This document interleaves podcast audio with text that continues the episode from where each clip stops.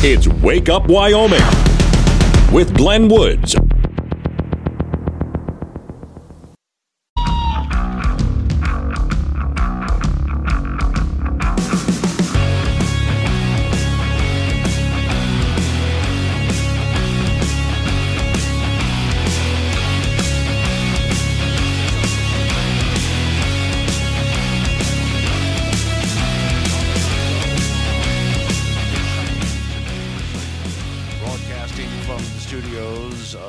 I shouldn't say even the studios. Normally I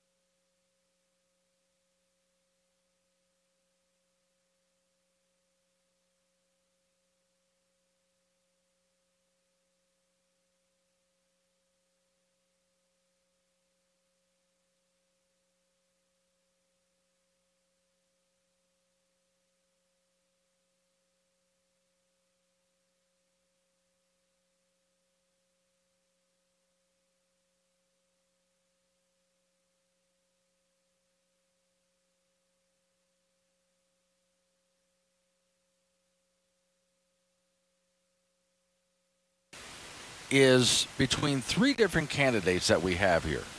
The three different candidates that we have are Governor Gordon. He's the first one in the gubernatorial debate, of course.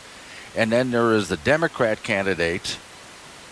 And then we have a Libertarian candidate. Now, I just, I'm just curious to see if you know. Do you know, can you name the Democrat candidate for governor? Okay. No, you can't name the Democrat candidate for governor, can you? Most people can't. Can you name the Libertarian candidate for governor? Did you know that there was a Libertarian Party in Wyoming? Most people don't, but there is a Libertarian Party in Wyoming. Okay. But let's go back again. Yes, there is a Libertarian Party, and they do have a Libertarian Party candidate. But did you know that that candidate was running?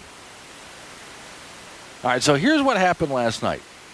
There was a Wyoming P B S held a debate last night, a governor's debate, the three candidates running for governor's state of Wyoming. Now, if there was actually a contest going on, if you knew who the Democrat was, and if you knew who the Libertarian was, or even just the Republican and the Democrat, and it was actually a race, everybody in the state would be watching it. In fact, it might have even made national news. But, again, do you even know? No, I don't think you'd... I, nobody knew that these other candidates were even running. So let's go back again. Three candidates running for Wyoming governor gave their perspectives on how they believe the election should be altered, yada, yada, and talks about this. Is from Cowboy State Daily, the story that I have here. And uh, it, it goes through the different kind of topics, the election rules, uh, revenue sources, charter schools were discussed, and there's a whole bunch of other medical issues were discussed, and a whole bunch of other issues. In fact, here's what I'm going to do. I'm going to go ahead and grab a new tab here. And I'm going to go to the Wake Up Wyoming, my own website, the Wake Up Wyoming website. And I put a story up there. So you can go ahead and take a look at what my opinion was and what some of the topics were there as well. But also so you can see what the debate was. Because if you missed the debate last night, you can go ahead and watch it. I'll tell you right now, it's not worth your time. I'm sorry to say that it isn't worth your time, but it's not worth your time. Here are the candidates that are out there. A Republican, of course, Mark Gordon, the Democrat, Teresa Livingston, and the Libertarian for governor, Jared Blades. Three candidates running for governor of Wyoming. Mark Gordon was good enough to show up. I don't think he needed to. He could have just ignored this debate, and nobody would have cared. Now, as I do this radio program, uh, Mark Gordon has uh, been on this program a couple of times uh, as a candidate for governor. All right. The Democrat candidate for governor in the state of Wyoming, again, I, I even forgot her name. And I hate to say this. I am not trying to be mean. I'm just being very straight about this.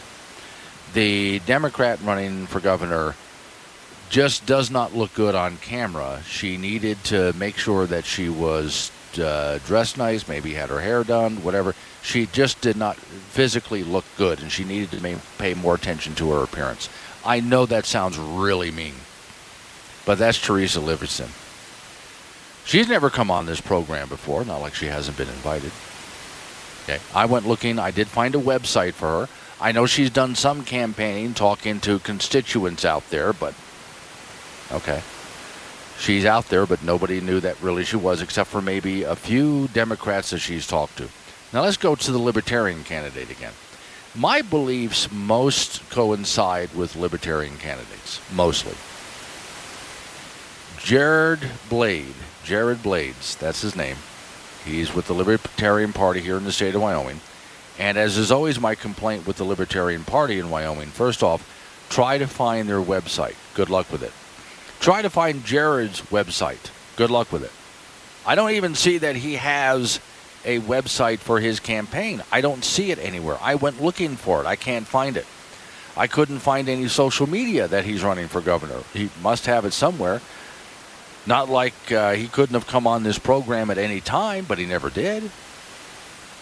So if you want to take a look at who's running for governor in the state of Wyoming, uh, again, they had a debate last night that you didn't know about, and nobody else really did. I looked this morning, about six hundred forty-nine people have clicked on the debate on Wyoming Public Media, which you can through the story on the Wake Up Wyoming site. You can click on and watch the debate yourself. I'm sorry to say the other two candidates don't come across looking or sounding good at all. Gordon, of course, he, he's used to being on camera, so he really did look like he need he needs to be in that position compared to the other two. They made him look really good.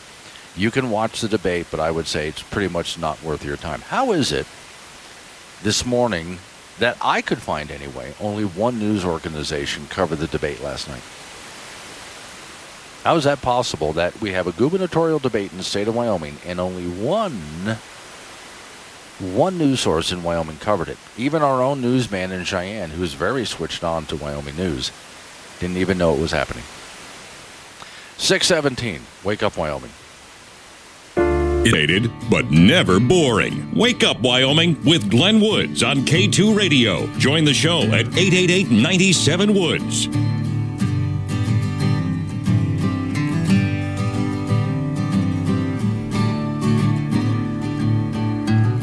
six twenty-three is the time. It's Wake Up Wyoming. Yep, that kind of confused me. Okay, loop back there. That confused me. Wake Up Wyoming. All right, so I have to worry about something called a mix minus here, which means I can hear myself back in, and there's a little bit of a delay there, so I got to turn that down. All right, Miss Mary and I are working on the volume a little bit. Hopefully you hear everything just fine right now. All right, we'll get into phone calls in just a bit. Also, she let me know that we had just started. I just started the program, and that's when the feed dropped out. I'm in Cheyenne, Wyoming right now in my old office, which is now a storage closet, by the way. So forget the glamour of radio. I'm basically broadcasting from a storage closet right now. But hopefully my volume is now set and we're back and running. What I had open with real quick, so you know, we do, I'm waiting on word. We're breathlessly waiting. So Liz Cheney made a motion to subpoena Donald Trump for the January sixth committee, and Trump at some time this morning is going to respond to that. We'll see. All right. Also, Nancy Pelosi, also known as the Wicked Witch of the West, says that she hopes that Trump shows up because she wants to punch him out. And, and she said, like, physically punch him out. Oh, I would pay money to sit front row and watch that match. I think we all know how that's going to go down, because she's going to throw a punch, and, and it's going to set her off balance. She's going to fall down all on her own. Trump doesn't really do anything on that. So there's that. Also, there's election interference. White House admits to trying to get the Saudis to delay production cuts until after the midterm elections. And then it's okay if your gas prices skyrocket again because they're already in office. Oh, we'll get into that. But now I'm taking a look at, there was a gubernatorial debate last night here in the state of Wyoming. It was the, of course, Mark Gordon, Republican candidate. And there's the Democrat candidate. Can you name the person? And it was a Libertarian candidate. Can you name the person? Exactly. I have a story for you up in the Wake Up Wyoming site. The only reason I knew about it, and I really pay attention to Wyoming politics, I mean, obviously, is because Cowboy State Daily did a story on it. Wyoming Public Media, who ran the debate, didn't even have a story on it this morning. Maybe they will later on today. Now, I eighty John, is it possible because we've already settled it back during the primaries? And the answer is, well, yeah. We already know who the governor is going to be. These other candidates, I can't even count as serious candidates. They're on. Did you even know, some of you didn't even know there was a Libertarian Party in Wyoming, but there is. Did you even know there was a Libertarian candidate? Can you name him? Right. Okay. Have you ever seen an ad for the Libertarian candidate? Uh, even a yard sign anywhere? I haven't seen or heard a thing. I do this radio show where people like this are invited on all the time. Nobody has shown up. Nobody's called back. Nobody's tried to contact us. And the same thing with the Democrat candidate running. Nobody's tried to contact us. You would think if they're running for office, they would want to be on a show that's heard statewide. No, nothing. So I can't take them as serious candidates. So everybody in the state of Wyoming already knows how this is going to go. Mark Gordon was good enough to show up for the debate last night, even though he really didn't have to, because we cannot take these candidates seriously. I can't anyway. So, all right. What do we do? I would, if anything, I know they're not listening right now. It's too early in the morning for them to get out of bed. I would love to say to the Democrat Party and to the Libertarian Party and the Constitution Party here in the state of Wyoming, if you guys want to really be a political party in the state of Wyoming, you're going to have to get more serious about this. First off, you actually have to put up candidates that can be taken seriously. The Democrats in this election cycle have not put up any candidate that could really be taken seriously. They, they really haven't. Uh, there's nobody out there who I can look at and say, I can, I can listen to you and take you as a serious, not just candidate, but person. I have no idea how to take a libertarian candidate, and I most identify with the Libertarian Party. But I can't, I, I really can't even take the Dem- the Libertarian Party in the state of Wyoming seriously. I, I just can't right now. Because, well, again, try to take a look at their social media. Try to take a look at their candidate websites if you can find one. Good luck even finding one. I don't think you can. So there's other political parties out there. I've heard people on occasion say, we need a third party, not just in Wyoming, but across the nation. And my answer is, well, it's more than just we need. There's plenty of parties out there. We don't need a third party or a fourth party. There's loads of political parties out there. But they're really not serious about running anyone for office or getting your attention. That's why in the state of Wyoming last night, there was a debate for governor. And most of Wyoming, the vast majority of the people in Wyoming, did not even know that the debate took place. All right, I'm going to keep watching for, as we go through this morning, I'm going to keep watching for uh, any news on uh, what former President Trump is. Is he going to show up at the January sixth committee and testify? He's going to make a statement on that in just a few minutes. We're coming up on six thirty, so we're going to roll into news time just a moment from now. Right after news, it's going to be an update on your weather forecast. With Glenn Woods. Did you just hit the snooze? Really? This is A M ten thirty, K two Radio.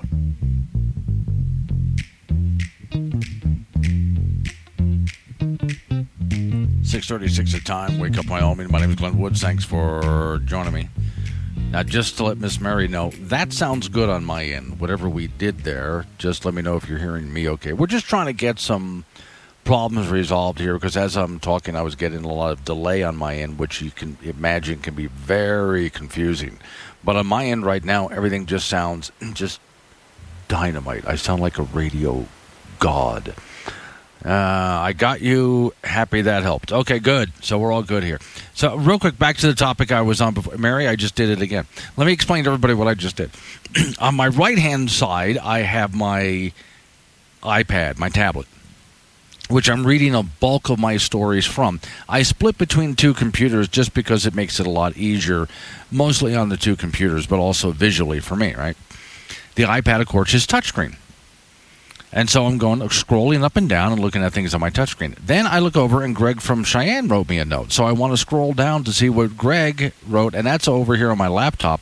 And I go over to touch the screen to read what what Greg wrote.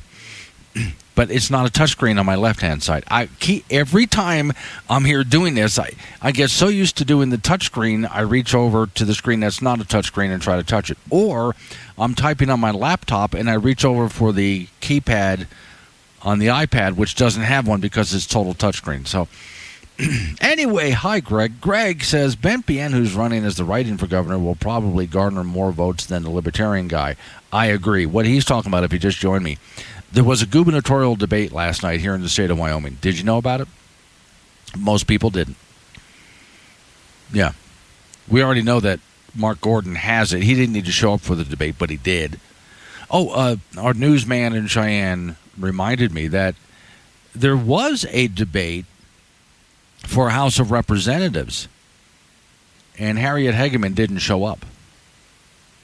Yeah, there were other candidates. There are other candidates running for that office. Harriet Hageman didn't show up for the debate. But then again, she didn't need to. She's so far ahead. It's kind of pointless to show up for the debate for her. She's already got this. And actually, I don't really blame candidates for that. If I am running a race for an office and I am so far ahead of my competition that nobody even knows that they exist, why would I debate them? If I do, then people know that they exist. So I would just not debate them. I talked to a gentleman one time. He was really, really upset that our uh, one of our senators here, I'm forgetting which one it was at the time here, uh, was not going to debate him. And I, I shrugged at the other candidate, who was a Democrat, and said, well, I kind of understand why. I mean, you're not even making a showing in the public. I mean, you you barely even show up on the radar screen for anyone. Why would he bother to debate you? Then he's acknowledging that you exist. So Governor Gordon did not have to show up to that debate last night, but he was good enough to do so. Still, most people don't even know that the debate happened. All right. Uh, let's see. Sounds good. Normal. I almost did the touchscreen thing again. That was good. All right. Uh, Rhiannon in Fort Danger. Oh, this is good, Rhiannon. So the Wicked Witch of the West says that if Donald Trump shows up to testify in front of the January sixth committee, she wants to punch him out, physically punch him out. I would pay a lot of money to sit front row and watch that. Rhiannon in Fort Danger said she'd break her arm just moving to throw the punch to poor drunk Nancy Poo. Yeah, that's about right. I agree. I don't think she would stand a chance. She would try to throw a punch, and she would fall off balance and hit the floor. Here's a story we have. Got to watch this. This is from A P News. I always have to edit A P News because, well, it's A P News. And they're not just biased but incredibly inaccurate. But, okay, former President Donald Trump angrily lashed out Wednesday, calling the nation's legal system a broken disgrace after a judge ruled he must answer questions under oath next week in the defamation lawsuit lodged by a writer who says uh, he raped her back in the nineteen nineties. Everybody's going after Trump. There's that story. But then there's also the story about it was actually Liz Cheney who is the one who suggested that Trump testify in front of the January sixth committee. And, of course, Trump calls the entire January sixth committee thing just a fraud and a hoax and so on. And if he's going to testify or not, I have no idea. He's supposed to make some kind of a statement later this morning. As soon as he does, I'll let you know what that is. Jim and Casper on the debate thing. We didn't know about the debate or so because uh, news on K two. Oh, I see. Okay. It's not just them, Jim. It's not just, it's not just that news organization. Across the state of Wyoming, I only found one news organization that covered the debate. And that was Cowboy State Daily. The debate was held on Wyoming Public Media, and they didn't even have a story up on it this morning. Maybe they will later this afternoon. But right now, even though Wyoming Public Media carried the debate, they didn't even have a story on the debate this morning. And I had to find it on their YouTube page. I had to sort of dig for it. That's how important the debate was to Wyoming. six forty-two, Wake Up Wyoming. Good morning, everyone. Soggy morning porch paper. You need Wake Up Wyoming with Glenn Woods on K two Radio.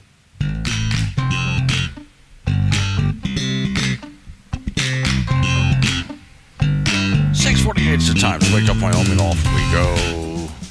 To talk to Frank Gambino about sports. Uh, so, Frank, I came up with an interesting conspiracy theory this morning, a new twist on it. Oh, okay. And usually conspiracy theories are not interesting. Yeah. Now, well, this one, see, normally you hear about conspiracy theories from people in Wyoming. Yeah. I wanted conspiracy theories about Wyoming. Oh, okay. Yeah, okay. So the first one we have to get rid of is Wyoming doesn't exist.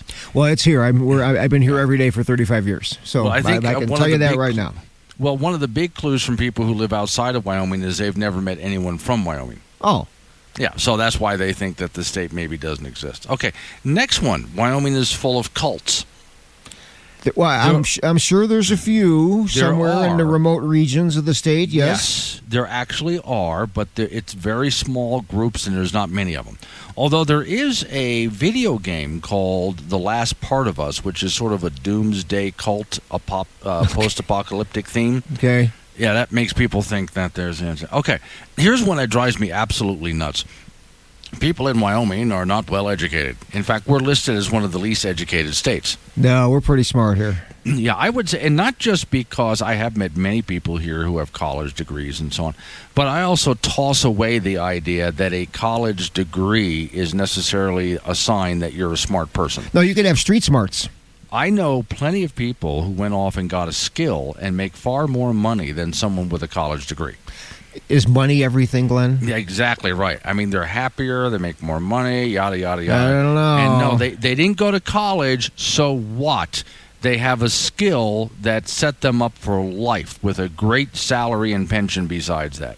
Digging, so, di- digging ditches. Well, and welders and electricians. Well, that part, yeah, but what yeah. about the ditch diggers? Well, they're important, too. You got to have ditches. Somebody has to do it, right? Okay.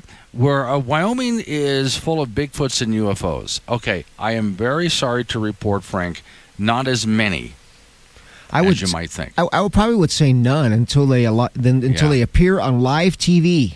Sure. But, I mean, as far as the reports go, oh well, they're not really reported all that much in Wyoming. I'm not sorry any, not anymore. They must have moved yeah. or something. And also, uh, I'll go ahead and solve the mystery. Fort Danger is really uh, in existence, but we're not sure if it's a C I A outpost or a Men in Black outpost or both. It could, I, I would say both. Okay, go with sports. All righty, and there's another round of high school football statewide today, tonight, and tomorrow. In Casper, there are two games, and the big one will have seven and oh Sheridan at six and one, Natrona at six p.m. tonight. That's an interesting game to the max with playoff seed, playoff seeding implications in Class four A. The other game in Casper, Kelly Walsh at one and six, hosting four and three Thunder Basin. Cheyenne East at six and one will be at Wheatland. Cheyenne South. Laramie at one and six will be at Rock Springs. In three A, Douglas at five and one will take on Rollins. In two A, Glenrock at one and five will host Newcastle. Burns at three and three will be over in Wheatland. In one A, six-man Midwest on the road tonight at Matizzi. The Oilers are three and three, and tomorrow K C at four and two will host Hewlett. We'll have all those scores as they come in uh, today, tonight, and tomorrow on Wyo Preps dot com. Wyoming Cowboy football team has this week off. They will host Utah State a week from tomorrow in Laramie at seven forty-five p.m. In the N F L, the big game coming up on Sunday, we'll have the Buffalo Bills with former U W quarterback Josh Allen taking on Kansas City. Both teams are four and one. The Denver Broncos were at two and and three, they'll play the Los Angeles Chargers on Monday night. In high school volleyball, the top-rated team in four A, Kelly Walsh, remained unbeaten with a three sets to none road win over number three Cody, twenty-five twelve, twenty-five twenty-three, twenty-five nineteen. Today, Laramie will be at Natrona at four p.m. Tonight, Thunder Basin will host Cheyenne Central, and Cheyenne East will be at Campbell County. In high school cross-country, the four A West meet with Natrona, Kelly Walsh, and Laramie will be in Afton this afternoon. Cheyenne will host the four A East cross-country meet at the North Cheyenne Community Park this afternoon, and the state high school cross-country meet will be at Wyoming Indian High School a week from tomorrow. In Major League Baseball in the playoffs, first in the American League, Houston over Seattle four to two, so the Astros lead that series, uh, that best-of-five series, two games to none. Jordan Alvarez with a two-run homer for Houston. Today in the American League, Cleveland will be in New York for game two of that series, with the Yankees leading one game to none. In the National League this afternoon, Atlanta will be at Philadelphia with that series even at a game apiece, and tonight the L A Dodgers will be in San Diego to uh, take on the, the Padres, and that series is even at one game apiece. That's in sports for now. Uh, just completely non sequitur topic here. While I was telling you about the story a moment ago, an ad popped up that shows a picture of Dolly Parton. Oh, remember, remember her song Jolene? Yes. And she was worried. She actually wrote it because she was worried that a woman was going to steal her husband. Okay. In real life. So you've seen Dolly Parton, of course. What exactly could any other woman bring to that contest? More hair? I, that's about all, unless he likes more hair. Yeah, I can't more hair. Rich, talented, more money? Attractive woman. I mean, yeah. How are you going to have more money than Dolly Parton? Good luck with that. Uh, pretty good voice, too, right? Yeah. All right. Thank you, Frank. Coming up on some local business we have to take care of. It'll roll into news time after that national local update on your weather forecast. Open phones.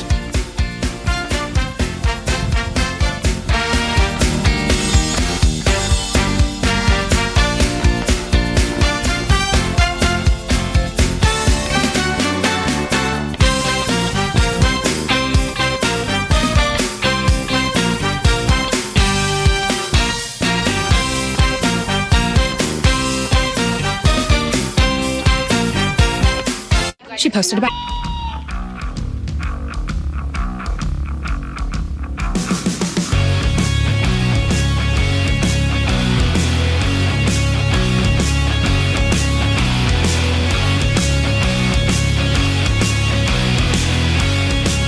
six the time. It's Wake Up Wyoming.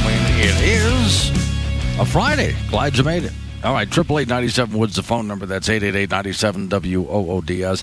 If you haven't heard, former President Trump, uh, it was it was Liz Cheney who suggested subpoenaing him to arrive at the January sixth committee and testify. Now, former President Trump, at some point this morning, is going to release a statement on that. He hasn't done that yet. Meantime, Wicked Witch of the West, Nancy Poo, said that she wants to punch him out.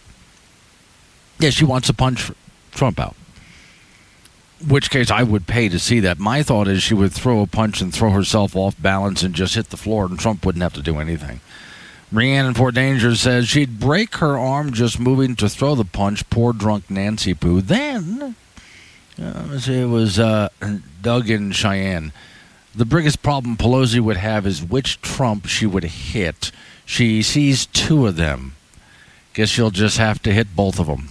Of course, again, Uh, that means she's hit the bottle a little bit much. So we'll see how that fight works out if it happens. So there's that that we're waiting for this morning. Also, I did mention earlier this morning, for those just joining me, there was a gubernatorial debate last night in the state of Wyoming. Yeah.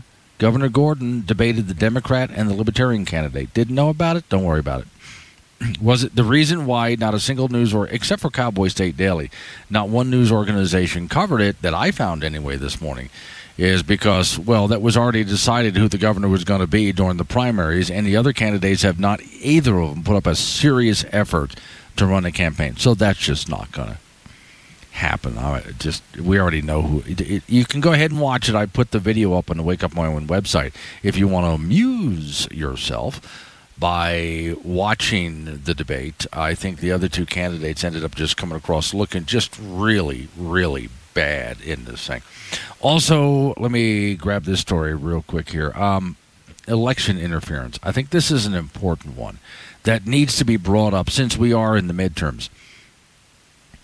White House admits trying to get the Saudis to delay production cuts on oil until after the midterms. Yeah, th- this is, let me see, get some of the, uh, there's, okay, there's documentation from the White House and, and from the Saudis on this. We have documents here. So, quote, the White House pushed for uh, the head of the Saudi government, I can't even pronounce the guy's name, to use its weight in OPEC to delay production cuts for a month until after the midterm elections, which the Democrats are facing serious challenges. In other words, they don't care if your oil, gasoline prices basically go through the roof after the midterms are off. They just want to hold the prices down while they can, as low as they can, even though gas is still high and creeping up. The story says the government of the Kingdom of Saudi Arabia would also like to clarify that based on its belief in the importance of dialogue and exchange of views with allies and partners outside of OPEC, regarding the situation in the oil markets, the government of the kingdom clarified through its uh, consultations with U S administration that all economic analysis indicate uh, they're going to continue doing what they said, which was cut production.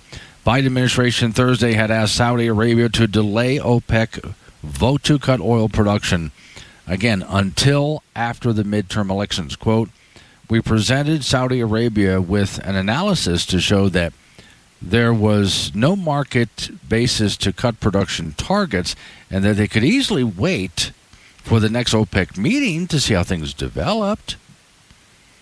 So, okay, is that trying to rig the elections? I'll let you, I'll just let you figure that out. What do you think? Is that trying to rig the elections in this case? You get just to decide that for yourself. But it's interesting to me that they don't care what happens to your gas prices after the elections. Let them go through the roof because they've already won. They're already in office. All right. Just keep that in the back of your head as you're heading toward the ballot box, if you haven't voted already, that is. Oh, and keep in mind that there was a gubernatorial debate in Wyoming last night. You didn't know about it because it really didn't matter. All right. Next story I have, I'll go back to Cowboy State Daily for this. This I thought was an interesting story. It, the headline, Wyoming E V, or electric vehicle, road trip hell. Cheyenne to Casper in fifteen hours. What? and, and exper- this guy, his name is Alan, experienced that driving his electric vehicle around Wyoming. A former resident of the Cowboy State, he now lives in Colorado, but has taken many road trips in his Nissan Leaf. One thing he learned is that a road trip in an E V is much different than a traditional gasoline-fueled vehicle. He says it was very difficult. For example, it took fifteen hours to get from Cheyenne to Casper. That was his first trip. And this wasn't back at the beginning of the E V days either. That was May twenty twenty-two. A month later, he was able to get the time down speedily, relatively to eleven hours. To put the trip in perspective, that's one hundred seventy-eight miles going the speed limit. It's at less than a two and a half hour trip, which, by the way, I make that trip on a regular basis. I travel around Wyoming all the time, but I go between Casper and Cheyenne. About two and a half hours is what it takes. Federal government recently, the story says, approved a plan that would provide money to build E V stations every fifty miles, as it's now getting wide open spaces. And Wyoming has a lot of wide open spaces. In case you hadn't noticed that, it really does. Now, my objection to that, as you've heard all along, is, you know, let the free market decide that. If we're going to have electric charging stations, it's because there's a market for it, not because it was subsidized. The experience of driving E Vs across Wyoming, the story says, has been such a unique adventure, this gentleman wrote in a book titled On the Trail, Electric Vehicle Advice and Anxiety. Charging electric vehicles very different from filling up with gas, the story says. There are three levels of chargers that power up different types of E Vs at different rates. None of them are as fast as filling up at the pump. Now, for those who say, well, it can take you hours to fill. Actually, no, there are electric vehicles that can charge a lot faster than that. Depends on how much you want to pay for how fast of a charge up. On his first E V trip, from Cody to Colorado in his Nissan Leaf, he charged up in Wellington, Colorado, just north of Fort Collins. He used a level three charger at a public gas station charging station, uh, and which can juice up an E V in like ten to thirty minutes, depending on the number a number of factors. And that includes temperature, things like that. It wasn't enough charge to get all the way to Casper from Cody, so he drove thirty minutes to Cheyenne, where he could pull into a Nissan dealership and charge up. With a level two charger at that level, it took about ten minutes worth of juice for every hour he was hooked up uh, to get the battery back to where it was when he left Wellington. He uh, had a charge for three hours. He said, "What I've learned from driving is patience," he said. The thirty miles he added to his range after a few hours, well, theoretically gave him enough charge to get to Casper. The problem with his E Vs, the drivers have to factor in hilly terrains, winds. In other words, I had watched a, a video, which I thought was a really interesting video a while back, where some people had decided to tow. In fact, I told you guys about this a while ago. They decided to tow a vehicle. So in other words, they owned an electric truck, pickup truck, and they were going to tro- tow something like a fifth wheel, a camper, something like that. And these electric vehicles do not do well when towing something. That really pulls down their charge a lot. So if you're driving up and down hills or heading into stiff wind, that really affects. Okay, it affects you as well in a gas-powered car, but it affects the electric car a whole lot more. Also, temperature does as well. To be on the safe side, this gentleman pulled off in Wheatland to use the two hundred twenty volt plug-in at the R V park. So I could sit there for two hours and get enough charge to get to Casper, but, but just barely, he said. He was on one percent battery when he finally pulled into Wheatland. On the electric road, the story says, he tried to stop at motels where he could stay on the first floor and run an extension cord out the window. In some cases, they have to plug in for block heaters and so on. Those charges uh, for cars about five miles per hour range. Let me say, overnight he could get about another forty miles if he if he stayed overnight. The, charging that way, because you know, plugging in that way is not an official charging station plug-in. It doesn't quite work the same. It doesn't charge as fast. The fear of draining the battery before getting to the next opportunity to charge up is what E V owners call range anxiety. I'll talk about that next. Hang on.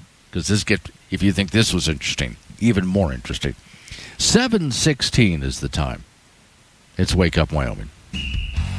Use the chat on the Wake Up Wyoming mobile app and get your opinions straight to the studio with K two Radio.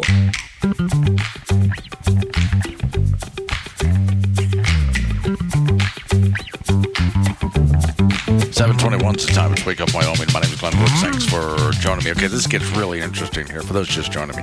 Cowboy State Daily does a really great article here about a gentleman who lives in Colorado. He wanted to go from Colorado to Cody and back, and just getting from Cheyenne to Casper, which is a two and a half hour drive in a gasoline car, in his Nissan Leaf took him almost twelve hours. My and it goes through all the reasons why. Now, my sister, who's in Lake Wells, Florida, two and uh, a two and a half hour trip taking twelve hours, your whole vacation would be just sitting and charging at uh, charging stations. They better be exiting in places with yummy food. Yeah. Now, Deb has a good question. Deplorable Deb and Casper, what does it cost to charge? The answer there is, yes, charging stations do charge to charge. Okay. But the price to charge an electric vehicle right now is just a little bit more than charging a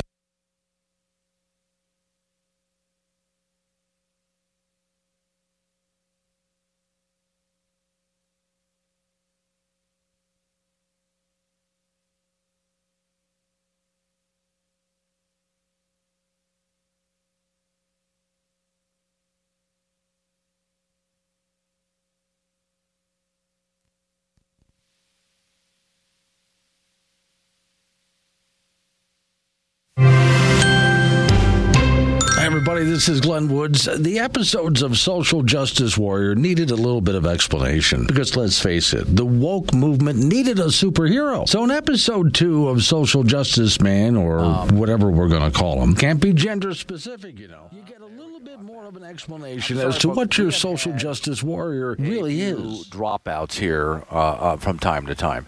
And Miss Mary's suddenly jumping in with fill-in or something like that because of uh, this. Uh, so I'm here in Cheyenne, Wyoming right now, and speaking of uh, electrical systems, on a couple of occasions here, our little box here just drops out right in the middle. So I was talking about Deplorable Deb. What does it cost to charge for a electric vehicle? Yes, they do charge people to charge their electric vehicles, and they're really not saving any money. And actually, it would be cheaper to buy to drive gasoline, except gasoline prices went so high. But it's still cheaper to drive gasoline right now, but just barely. Okay. So uh, let's get back to the not easy being green part. This is a gentleman who went to drive his vehicle for uh, just, he was just going from Cheyenne to Casper, which is supposed to be a two and a half hour trip. Took him about twelve hours. The fear of draining your battery before getting to the next opportunity is what E V owners call range anxiety. And by the way, there are things that will drain your battery really fast. I mean, really fast, like towing something or driving into heavy wind. Welcome to Wyoming. Driving up a hill. Those things really jar- drain a battery bad.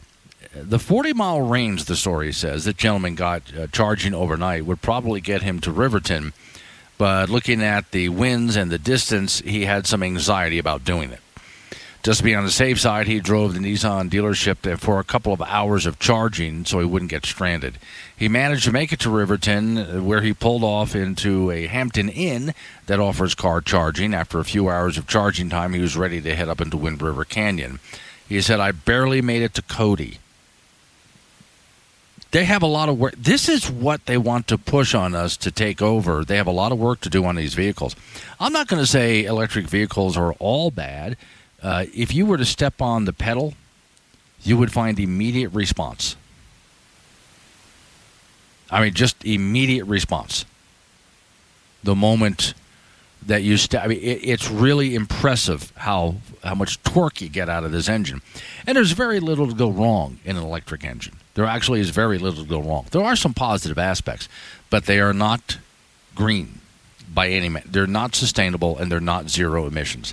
This gentleman, uh, oh, Aaron Turpin, an automotive writer and E V proponent and Cowboy State Daily contributor, said he had a Kia electric vehicle that would take two point five days to charge to full.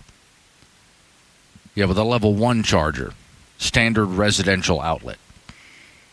A larger vehicle like a G M Humvee E V would take more than four days at that level, at a home charging station. Okay. He now has a two hundred twenty volt outlet installed in his garage that takes him up to a level two charger, which charges overnight. But again, you ought to see his electric bill on that. Public charging stations are level three, can uh, charge up to eighty percent in about uh, ten to thirty minutes, depending on your situation. That last twenty percent takes longer. Most of the eighty percent happens pretty quick. Is that last twenty percent that it struggles to load up on. There are also many other considerations, such as the type of plug for the vehicle. You mean they're not universal? He said that even a two hundred twenty volt outlet is uh, used a, to charge a car. The time also depends on what else is running on the same circuit. So in other words, if you're charging your vehicle, you might want to turn off your dishwasher. How many appliances are you running in your house? Yeah, you got to take that into consideration, because if you turn everything in the house off and charge your vehicle, then you'll get a faster charge. So you don't want to do this during the day, probably when you're doing stuff, probably overnight. Yeah, this isn't looking to... I would like more of this information to get out to the general public, because all you hear is how wonderful these vehicles are, and they talk about all the good things, but they don't bring up any of the bad, because there are no bad things. Oh, no, these are clean, sustainable, affordable, reliable. And like as I said before, none of that's true. Zero emissions. No, they're not. Toxic to create, toxic to dispose of. Now, those people in the electric vehicle industry have been making a lot of headway in solving these problems, although these solutions haven't hit the market yet. And I'm really interested to see what's going to happen with solutions when it comes to uh, pulling things, like, again, if you have a trailer behind you, going up hills drains your battery like you would not believe. Driving into the wind, that happens in Wyoming, really drains that battery like you would not believe. There's a little bit more to this story that I'll touch on right after we get through the news and information break. We're coming up on seven thirty. We got some local news coming your way, update on your weather forecast. I'll finish this story out, and then we'll go talk to Don Day about your weekend weather forecast, which is actually supposed to be pretty nice. It's Wake Up Wyoming.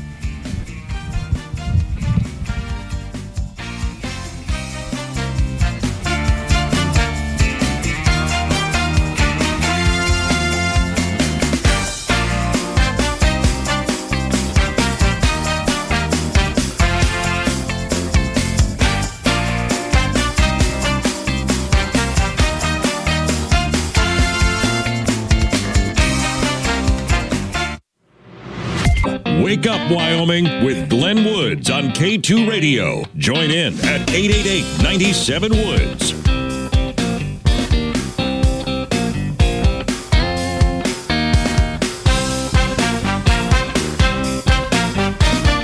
seven thirty-six in time, Wake Up Wyoming. My name is Glenn Woods. Thanks for joining me. Okay, I usually don't spend so much time on one topic, but this has really gotten a lot of interesting response here. Great story. Cowboy State Daily. Have to give them credit for this. Gentleman who wants to drive around Wyoming. He has an electric vehicle, Nissan Leaf. Isn't doing so well. He's just not doing so well with it. He tried to drive from Cheyenne to Casper. It took him twelve hours. Now, not all electric vehicles are this bad. It depends on how fast you charge. Depends on what kind of charging station you pull up to. There's variables, temperature, things like that. But right now, the most reliable vehicle is, of course, the gas-powered vehicle, right?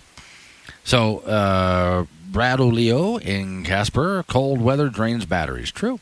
That's a problem. Hauling things drains batteries, like towing uh, a trailer. And driving up hills will drain your battery more. Heavy driving into a heavy wind will drain your battery more. Joe in Cheyenne, in regards to the electric cars, a towing company could make a lot of money if they suggest they specialize in towing electric cars. There's a sucker born every day. uh, oh, Chet Yoder. I'm not, no, I'm not turning off my coffee. What that's in response to is uh, if you have uh, an electric charging station in your home, which is not the fastest charging stations. Those take overnight, if not more. They suggest you turn off as much as you can in your house, because the more appliances you have running, the larger, the longer it's going to take to charge your car. Sent by Miss Mary. Posted this on Facebook story a little bit ago. What a beautiful morning to struggle with technology. That, I think, is, Miss Mary, is that re- in response to the problems we're having this morning? Because I think this is really funny. Let me describe this to you. This is not really on the topic here. This is just, I just think, fun. And this, I put in my book, The Uncomplicated Life, as to how you see things and how you want to handle things. Other people would get mad. I find amusement in stuff like this. So here I am in Cheyenne, Wyoming. I'm in my old office, not in the old studio, but in my old office, which is a smaller office, but I really loved it, and I had decorated it really nice. And it has a back door that goes into this hallway, which I could use as an escape route to sneak out if I ever wanted to. I never did, but I liked having the option, right? I just enjoyed having a secret exit. Okay. It's I've been a while since I've been here broadcasting out of uh, Cheyenne, and so they've turned my office into a storage room. So if you're thinking how glamorous radio is, I'm in a storage room, okay? That's what they've turned my, that's how much they love me and miss me. They turned my office into a storage facility. Now, besides that, here we are doing a pretty good show, getting a lot of great response from you guys. Got some good topics going this morning. And every so often, the connection drops out because I'm sending through this box I call the tricorder, because it looks like the tricorder Spock held on Star Trek. The tricorder connects to Miss Mary at our home studios. Every so often, the tricorder just drops out. We have not been having any problems with this until we started this show this morning. Let's see, what else is going on? Oh, yeah, outside the back door here, in this this is an old building in downtown. And so there's asbestos in the building. Oh, yeah, that's great. So they've decided to get rid of the asbestos. So there's work going on right behind me. So I hear through the door that I could use as, as an escape room. Instead, they have plastic hanging up all over the place. And I can hear the workmen over here. Uh, they're banging on things, moving plastic and asbestos around, and speaking Spanish. And it's right through the door behind me over here. This is my morning, which is fine. You see, you could get mad about things like this, but why? I'm just having fun with it. I mean, I'd, I'd rather look at life that way. All right. Real quick, to wrap up the story about the electric vehicle. Again, Cowboy State Daily has a story. It's a great story. System bailout. The state would receive about twenty-six million dollars over the next five years to build charging stations along the highway and interstates. Level three charging stations would need to have their own dedicated circuits. That's really where the trouble is happening, because it's hard to get dedicated service for that. The plan the Wyoming Department of Transportation has submitted for charging stations requested eleven exemptions to the guidelines the feds required, relating to long stretches of highway in Wyoming that I guess they just don't think exist out here. I'm not sure. Most of the charging stations would be in the middle of nowhere or at rest stops, and just try to get the proper power settings for that. So the gentleman who has the electric vehicle I'm talking about here, it took him twelve hours to get between Cheyenne and Casper, said that to really make E Vs work in Wyoming, charging stations need to be tied to other service stations like gas stations, and also near convenience stores and restaurants. So I walked up to one of the charging, uh, it's a sporting goods store, spent one hundred dollars on some clothing, and went over to Kentucky Fried Chicken while waiting for his car to, to charge up. Now, again, this is, I'll, I know I keep saying this, but I'm going to go back to what I said before. My main complaint with this is if the technology was good, and everybody wanted one, we wouldn't have to subsidize it, right? So don't subsidize it. seven forty-two. Wake Up Wyoming. Hey, you're getting ready. It's on air, online, and on the Wake Up Wyoming mobile app. Be part of the show at eight eight eight, nine seven, W O O D S. This is K two Radio.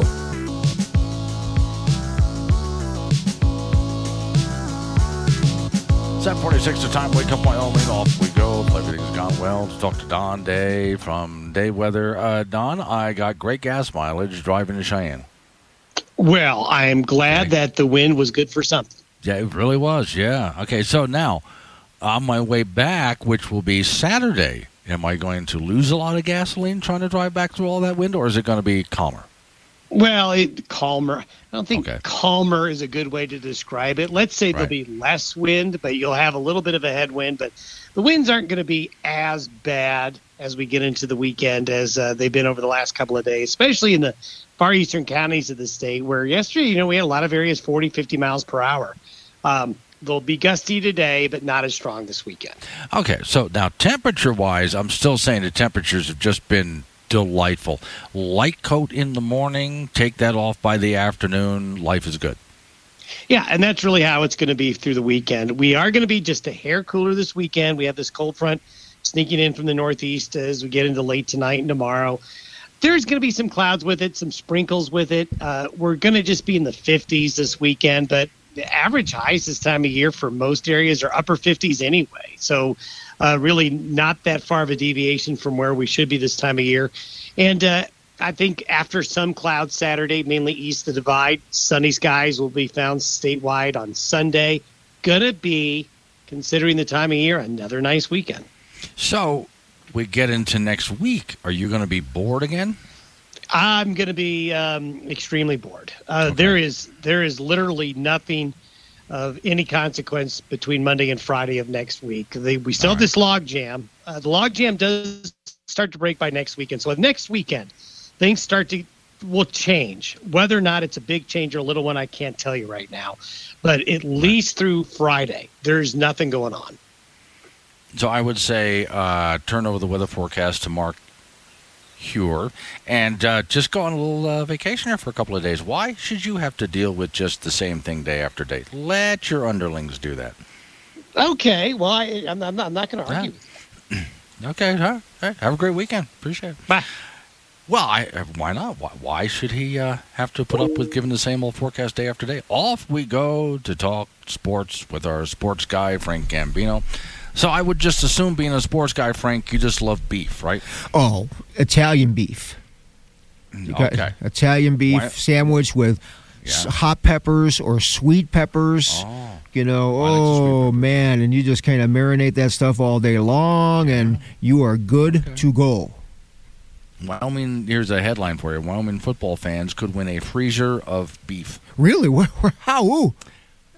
Uh, so it says, uh, okay, do you want to win a freezer full of beef? Yes. Duh. So next time you tailgate, post photos and send it to hashtag W Y Beef. Okay. Wyoming football fans who post uh, the best will get, someone will get a freezer full by the end of October. The Wyoming Beef Council is promoting this. This is a great idea here. Now, what do they consider to be a freezer full of beef? How big is your freezer? Well, my, mine is not what, what I'm thinking is it's got to be about four foot long and three foot deep.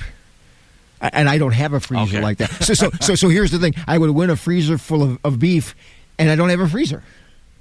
Then I have okay, to find now, a freezer, uh, is... and then I can, I can, I can split it with somebody. So you know what? If you, you, you can have half the beef if you, if you just store it. Okay. I would. I have to go check a little more into the story here. So I don't know. Do they provide the freezer? And then if you did win like a mega freezer full of beef, what are you going to do? Put it in your living room, Frank? Well, if you ha- you'll, you'll need a garage. And then you'll have to or, buy a house to go with this. Well, yeah. yeah so, so the whole freezer full of beef is going to cost you about four hundred grand. Yeah. Uh, so, so anyway, uh, so there's a video of this. You can go go to our Wake Up Wyoming website. You'll see the whole story. Wyoming Beef Council established, oh, nineteen seventy-one is when they established, to educate people on Wyoming beef.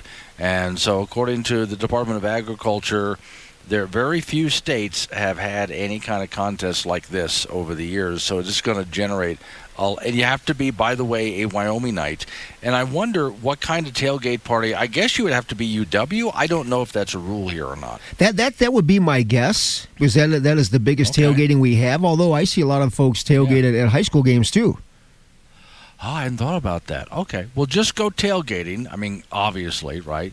And then go ahead and send those to W Y Beef. hashtag W Y Beef, and then see if you get a freezer full of meat. If you don't have enough freezer for all of that, Frank and I will help. Yes, and you can say, and then we can go to your house, Glenn, and say, where's the beef? Yes.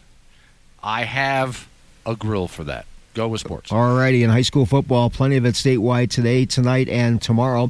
In Casper, there are two games. The big one will have seven and oh Sheridan at six and one, Natrona at six p.m. That's going to be an interesting game to the max with four A playoff implications. The other game in Casper tonight, Kelly Walsh at one and six will host four and three Thunder Basin. Cheyenne East at six and one will be at winless Cheyenne South. Laramie at one and six will be at Rock Springs. In three A, Douglas at five and one will take on Rollins. In two A, Glenrock at one and five will host Newcastle. Burns at three and three, they'll be at Wheatland. And one A six-man Midwest on the road tonight at Matizzi. The Oilers are three and three. Tomorrow, K C at four and two will host Hewlett. And when those scores come in, they'll have them all on wyopreps dot com. The Wyoming Cowboy football team has this week off. They will host Utah State a week from tomorrow in Laramie at seven forty-five p.m. In the N F L on Sunday, the big game will have the Buffalo Bills with former U W quarterback Josh Allen taking on Kansas City. Both teams are four and one. The Denver Broncos at two and three will play on Monday night against the Los Angeles Chargers. In high school volleyball, the top-rated team in four A, Kelly Walsh, remained unbeaten with a three-sets-to-none road win over number three Cody, twenty-five twelve, twenty-five twenty-three, and twenty-five nineteen. Today, Laramie will be at Natrona at four p.m. Tonight, Thunder Basin will host Cheyenne Central, and Cheyenne East will be at Campbell County. In high school cross country, the four A West meet with Natrona, Kelly Walsh, and Laramie will be in Afton this afternoon. Cheyenne will host the four A East Regional and Cross Country at the North Cheyenne Community Park uh, later on today. And the state cross country meet will be at Wyoming Indian High School a week from tomorrow. In the Major League Baseball playoffs, first in the American League, Houston beats Seattle yesterday, a four to two. So the Astros lead that best of five series two games to none. Jordan Alvarez with a two-run homer for Houston. Today in the American League, Cleveland will be in New York for game two of that series, with the Yankees leading that game, that series, one game to none. In the National League this afternoon, Atlanta will be at Philadelphia. That series is even at a game apiece. Tonight, the L A Dodgers will be in San Diego with a uh, with that series even at a game apiece. In rodeo, the Cheyenne Frontier Days event is a finalist for the P R C A Large Outdoor Rodeo of the Year. The Powder River Rodeo Company uh, from Hank from Hank and Lori France and out of Riverton is one of five finalists for the Stock Contractor of the Year, and those P R C A awards will be handed out on November the thirtieth in Las Vegas. That's it in sports.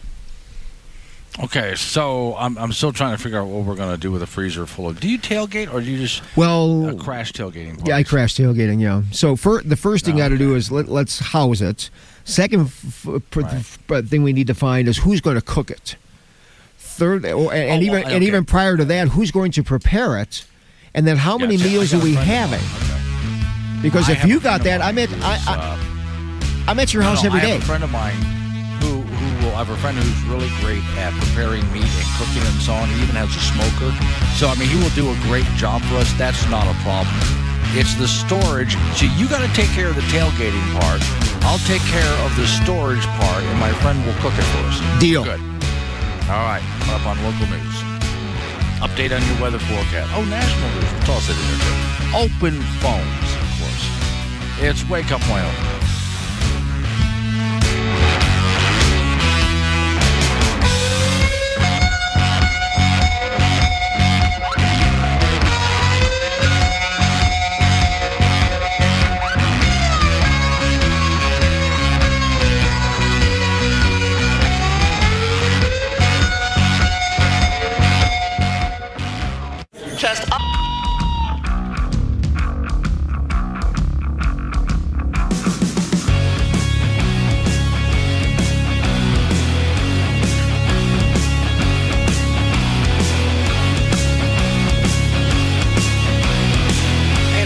The time it's Wake Up Wyoming. My name is Glenn Woods. Thanks for joining me. It is a Friday, and I'm glad you made it. triple eight, ninety-seven, Woods, the phone number. That's eight eight eight, ninety-seven, W O O D S.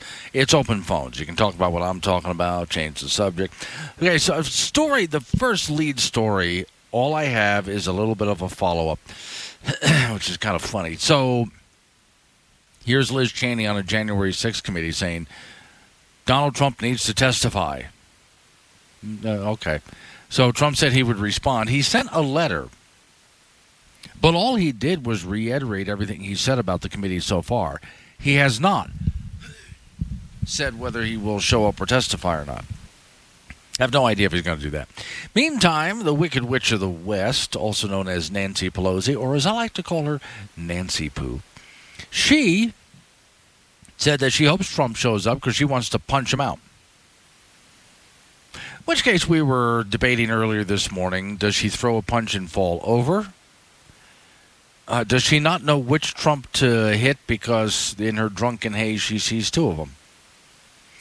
I don't know, but I would love, I will pay top dollar to sit front row and watch that matchup. Just fine. Just got done reading a story. You'll find this on Cowboy State Daily about a electric vehicle owner who was just going from Cheyenne to Casper.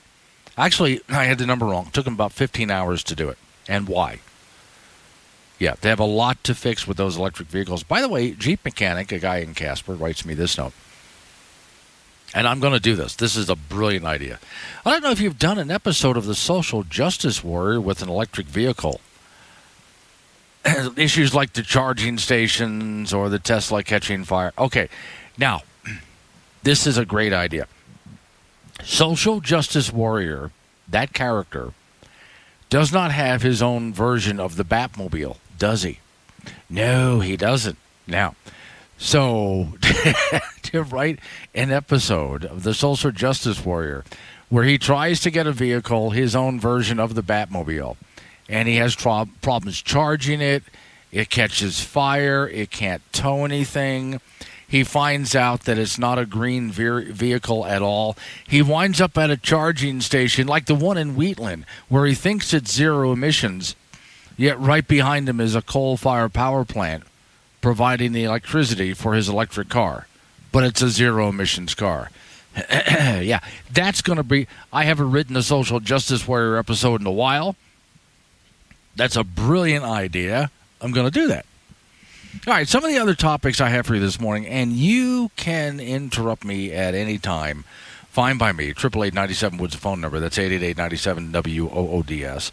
Or, like a lot of people, like our friend Jeep Mechanic there in Casper, he is uh, sending me a note off of the app. He just hits the text or the chat button on the app and sends me a note. So you can do that, too, with the Wake Up Wyoming app. All right. Oh, and did you know, I asked this question first thing this morning. Did you know that there was a Wyoming gubernatorial debate last night? Well, there's a Republican candidate for governor, Mark Gordon. There's the Democrat candidate for governor. Can you name the person? Do you know who that person is? And did you know that the Libertarian Party has a candidate for governor? Do you know who that is? Did you know that Wyoming had a Libertarian Party? Some people don't. There was actually a debate last night on Wyoming Public Television with those three candidates. Mark Gordon was good enough to show up, even though he didn't have to, because he's so far ahead of those two. Combined, they don't have enough votes to beat him. If you want to see what the debate was just for your amusement, you can go to the Wake Up Wyoming site and go ahead and watch that debate. But it's just... Like you, like you would imagine, the, the two the candidates that the Democrats put up and the Libertarians put up are not even worth being on stage. And I hate to say that about anybody, but that's just the case. It's just not even worth being there. All right. Um, which one here? Is that a hard way to go? Face. Oh, yeah. Uh, let's go to Facebook real quick for this story.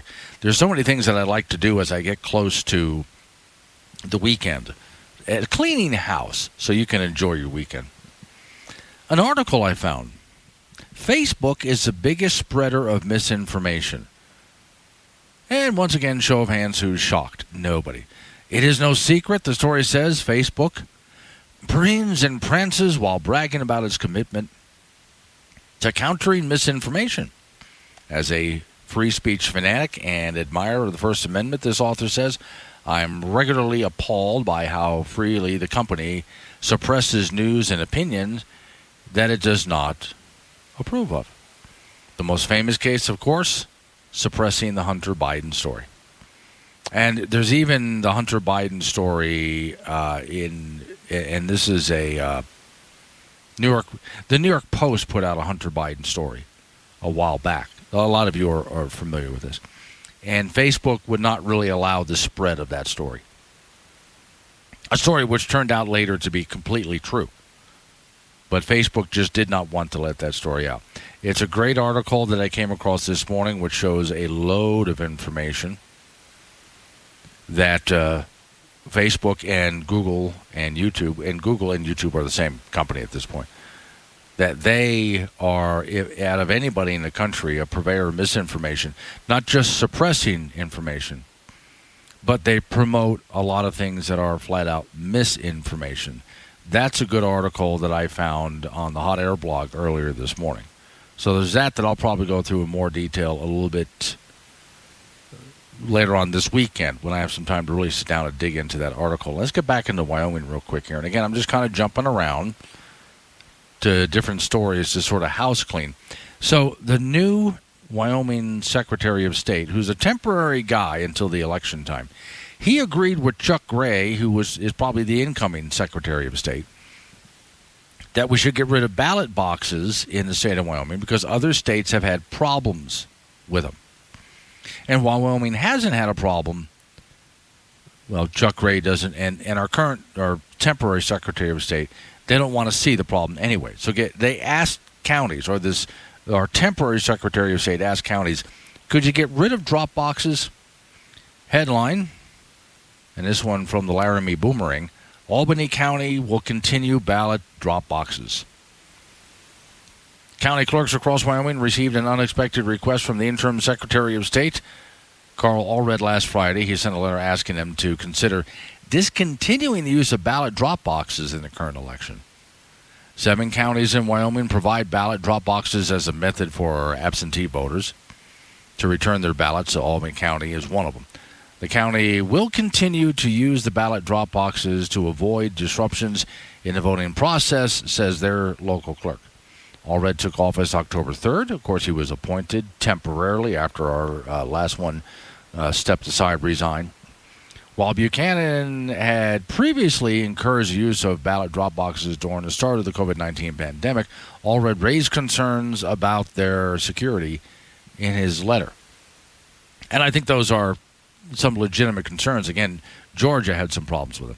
Quote, I'm mindful of the fact that there has been no issues reported with the use of drop boxes in Wyoming, but that does not alleviate the potential for abuse or destruction of the ballots, fire, or other means.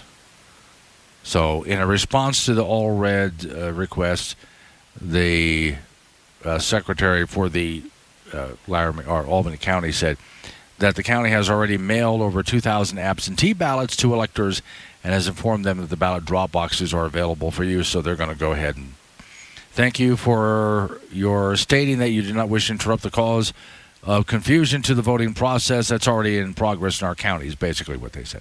So they're going to go ahead and continue to use those drop boxes anyway. I'm not offering an opinion here. I'm just letting you know that that's what's going on in the counties. And we'll see when we get our new Secretary of State, which ought to be Chuck Gray, if we continue to use those boxes or not. By the way, those people who wanted to strip the Secretary's office of power like this over elections, that failed. So far, any attempt to strip the secretary office in the state of Wyoming of these kinds of electoral powers has failed in the state of Wyoming at this point. We'll see if any other legislation is offered up between now and the next legislative session. eight sixteen, it's Wake Up Wyoming. Glenn Woods, more stimulating than that first cup of coffee. This is A M ten thirty, K two Radio.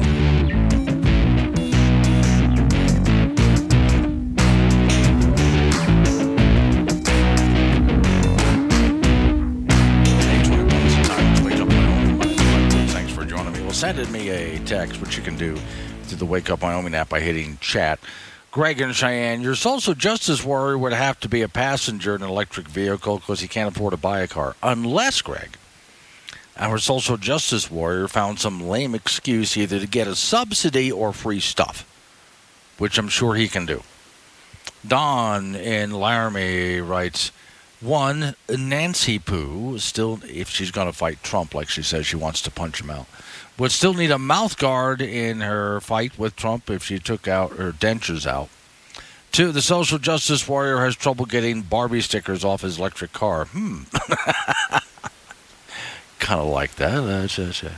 Oh, uh, that's not bad. Miss Mary says, I figured it would be his mom's car. So, wait a second. But he doesn't tell mom. Yeah, he's not. He didn't get permission to borrow mom's car. He just took the car.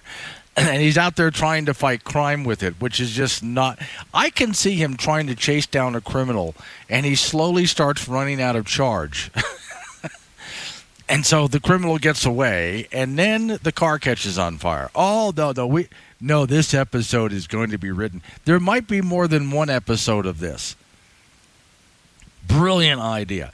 All right, let's go to Evanston, Wyoming. This kind of caught my attention. Just look at the headline. City Council, Evanston, Wyoming, revisits resolution concerning home kitchens. Okay. I really wanted to know, why is a city government really involved so much in your home kitchen? Senior planner addressed the City of Evanston Council for the second reading of a resolution that would amend the city's code to allow more than one kitchen in a dwelling unit. Did you have any idea that you would have a problem putting the second kitchen in your dwelling? Why is it any of the government's concern, a city council's concern, how many kitchens you have in your dwelling? I, I want to know the answer. Well, maybe it's in the story. Let's find out. Quote, since there were questions last time concerning the wording, I have given a copy of the alternative revised definitions highlighted in yellow, he said. The one we gave you at the first reading are printed ones, highlighted above in yellow. We're attempted to simplify the wording of the definitions to answer your concerns. The proposal reads, the following definition changes would permit additional kitchens in a dwelling unit without increasing densities in residential neighborhoods. What?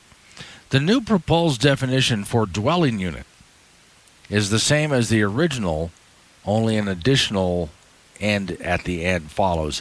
Dwelling unit, one or more rooms in a dwelling or portion thereof, used and designed and intended to be used for capacity by a family or group living together as a single unit described in Section twenty-four dash seventeen of the Evanston City Code, including permanent provisions for living, cooking and eating, sleeping stations, and containing one or more kitchens. The definition for kitchen is completely different from the original in the City Code and simplifies the working. The new proposed definition for kitchen reads as follows. Oh, God, here we go.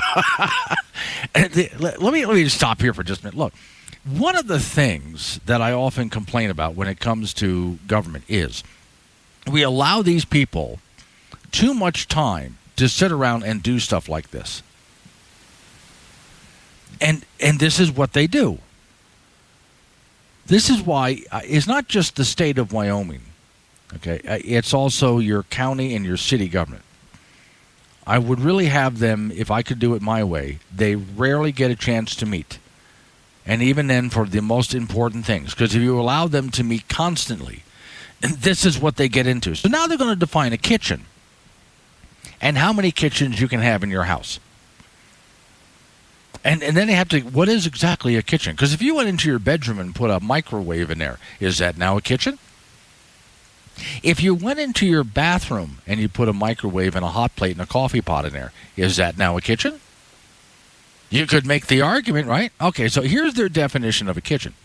Kitchen, that portion of a dwelling unit devoted to cooking or preparation of food for the purpose of consumption by residents of the dwelling unit. Well, I'm glad they cleared that up. The presence within any food preparation area of a ventilation hood, gas stub, two hundred twenty volt electric outlet or wiring, or any combination thereof together with a refrigerator and sink shall be considered a kitchen. The term shall include a kitchenette, a wet bar, or similar area equipped with the means to cook or prepare food. Now, again, pause. So if I went into my bathroom, which has a sink, so there's running water there, and I brought in a coffee pot and a microwave, maybe a hot plate, whatever. And I set up a little cooking station in there. By their definition, that's not a kitchen, but I could use it as a kitchen. So this gentleman here, the city planner, said, I got rid of the language that included hot plates, microwaves, and such. I swear I did not know that that was coming up in the story. I had no idea. I got rid of the language that included hot plates, microwaves, and such in the first reading, he said. He explained that the new proposed definition for being considered are not intended to increase the present uh, density requirements of a residence uh, or districts by allowing the construction of an additional accessory dwelling unit. Uh, Mayor Williams asked the city attorney of Evanston how they should vote on the resolution now that changes have been made from the first reading. Uh, Well, before regular meetings, he would prepare an amendment with the changes so that the council could vote on it and vote to amend the resolution on third and final reading. The council then approved the resolution on allowing more than one kitchen in a dwelling on the second reading. Oh, so I'm so glad they got through this. Maybe they can get on to some real issues now. A grant writer and community relations coordinator... This is that's two jobs right there you can get rid of. Grant writer and community relations coordinator. Don't need either of those, but all right. Addressed the council on three items which would bring uh, economic benefit to the community. Council approved that. And then there was an open container permit and some other things that were discussed as well. So there's Evanston, Wyoming, discussing what is a kitchen, how it's defined, and how many you're allowed to have in your house, as if it is any of their business. What if you have a small residence? I'm just going to say you have a small house, right? But you have a cellar, and you decide what a perfect place for an entertainment, you know. So upstairs, the living room, the kitchen, the dining room, and we'll say one bedroom. It's a small house, right? Then downstairs in the cellar, you're going to make a rec room. And the rec room's going to have its own kitchen. So you can watch games or movies on T V and cook food right there and watch. Do you have to go to the city and get permission and approval and permits and yada, yada, yada for all of that? Or can you just go ahead and open up a damn kitchen in your house? Because it's your house and you wanted to open up a kitchen.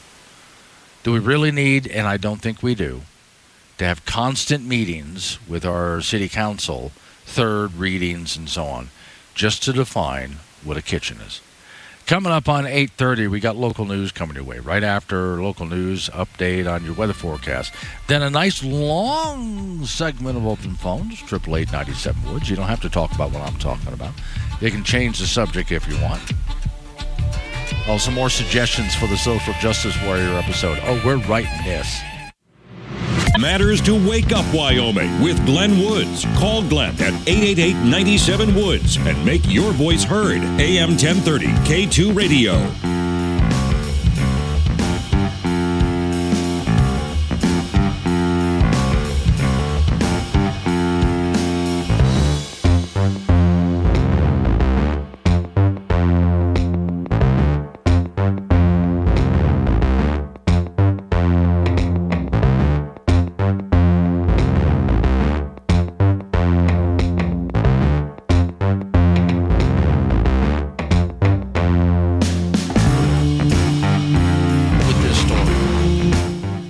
Evanston, Wyoming, is trying to define what is a kitchen and how many kitchens people can have in their home.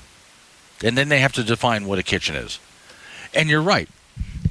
I mean, if I went into a, a cellar of my house and I put up a wet bar with some cooking stuff around it and so on, that would be considered technically a kitchen. And why can't I do that? And why do I have to get all sorts of permits to do that? I will deal more with that. But first off, oh, Miss Mary's ready to go. Okay, hang on, Miss Mary. We're getting to it. So, this is good. So, it was suggested. I read a story from uh, Cowboy State Daily. Great story. That it took a gentleman to go from Cheyenne to Casper fifteen hours in an electric vehicle. And then the suggestion was made by one of our listeners, you should have Social Justice Warrior with an electric car. And I thought, oh, that's right. He doesn't have a Batmobile, does he? He needs a Social Justice Warrior mobile. And it has to be an electric car. Now, I like Miss Mary's suggestion. It's his mom's car. And I'm going to throw in, she doesn't know that he's borrowing it. Now, the next suggestion here, and this is really great, J W in Guernsey. So, okay, there's a. This is J W's suggestion. So there's a bad guy, and our Social Justice Warrior has to go after him. But first, his mom's electric car needs to be charged, which literally takes all night. Then he takes his mom's car without him, uh, without her knowing it. And he drives driving down the road, but the thing, as he's chasing the bad guy, runs out of charge. Uh, and then catches fire. So this episode is going to be written out. For those people who don't know, what do you mean social justice warrior? It's a character we, that I created where uh, it's a superhero for the woke social justice crowd. Okay. So the voice that you'll hear, I'm the announcer voice, and I'm the voice of social justice warrior. And then I have other people, including listeners, help me out with various other voices. So Miss Mary has it queued up. Go, Miss Mary. We now return you to another thrilling adventure of social justice person, or whatever he's self-identifying as this week. Uh, down in his hidden lair, which is the basement apartment of his parents' house, where he is now eight months behind on the rent. Our hero thinks he might have just found a way to defeat the evils of white privilege and save the planet. Eureka! I've done it! Finally. You've been slaving over that paper for like an entire five minutes. It was starting to look like you had a job or something. Alfred, I have it here in my hands. Everything we need to save the planet from climate change, white privilege, and capitalism. How do you see that? I call it the new Green Deal. Cool. Um, but... But what's wrong? Well... It's like you plagiarized all of the old liberal ideas and just gave them new names. Well, yeah, but isn't that what we always do? True, true. Okay, but maybe if you, like, wrote it on a computer, like, typed it out rather than writing it in crayon. What's wrong with crayon? It won't take you seriously. You know, it took me a long time to write that by hand. I could have just copied and pasted. Maybe if you didn't directly quote Marx and Lenin. Too obvious? You know, they're going to ask you how much it all costs. I plan to change the subject. So, um, same failed ideas, new names. Isn't that what we always do? Uh, good point. Do you ever think we might... I don't know, come up with, like, an original idea now and then? Now, it was hard enough to come up with a new name. You want a new idea? Yeah, good point. Join us next week as Social Justice Man swings into action with the same playbook that lost Super Bowl three. Now, that's your social justice warrior for you. And, of course, he said social justice man because he had to go through the whole phase of, well, what exactly is he? So he couldn't identify as anything. So he had to make himself social justice warrior. His costume, of course, rainbow tights. So there's your social justice warrior. Based on your suggestions, I will, over the weekend, write the next episode of the electric vehicle that he steals from his mom and tries to use as basically the social justice warrior mobile. And, of course, it has to be an electric vehicle. And I want a scene in it. This has got to be in it. Where he stops to charge the vehicle before it catches fire. And as he's charging the vehicle, he's trying not to look at the coal-fired power plant right behind him. Because, you see, it's the coal-fired power plant that is sending electricity to the charging station that's charging his zero-emissions vehicle. Then, while he's waiting another six hours for his electric vehicle to charge so he can continue chasing the bad guy who got away a long time ago, and he needs to get that car home before Mom finds out he took it. Love that idea, Miss Mary. That's about when the vehicle catches fire.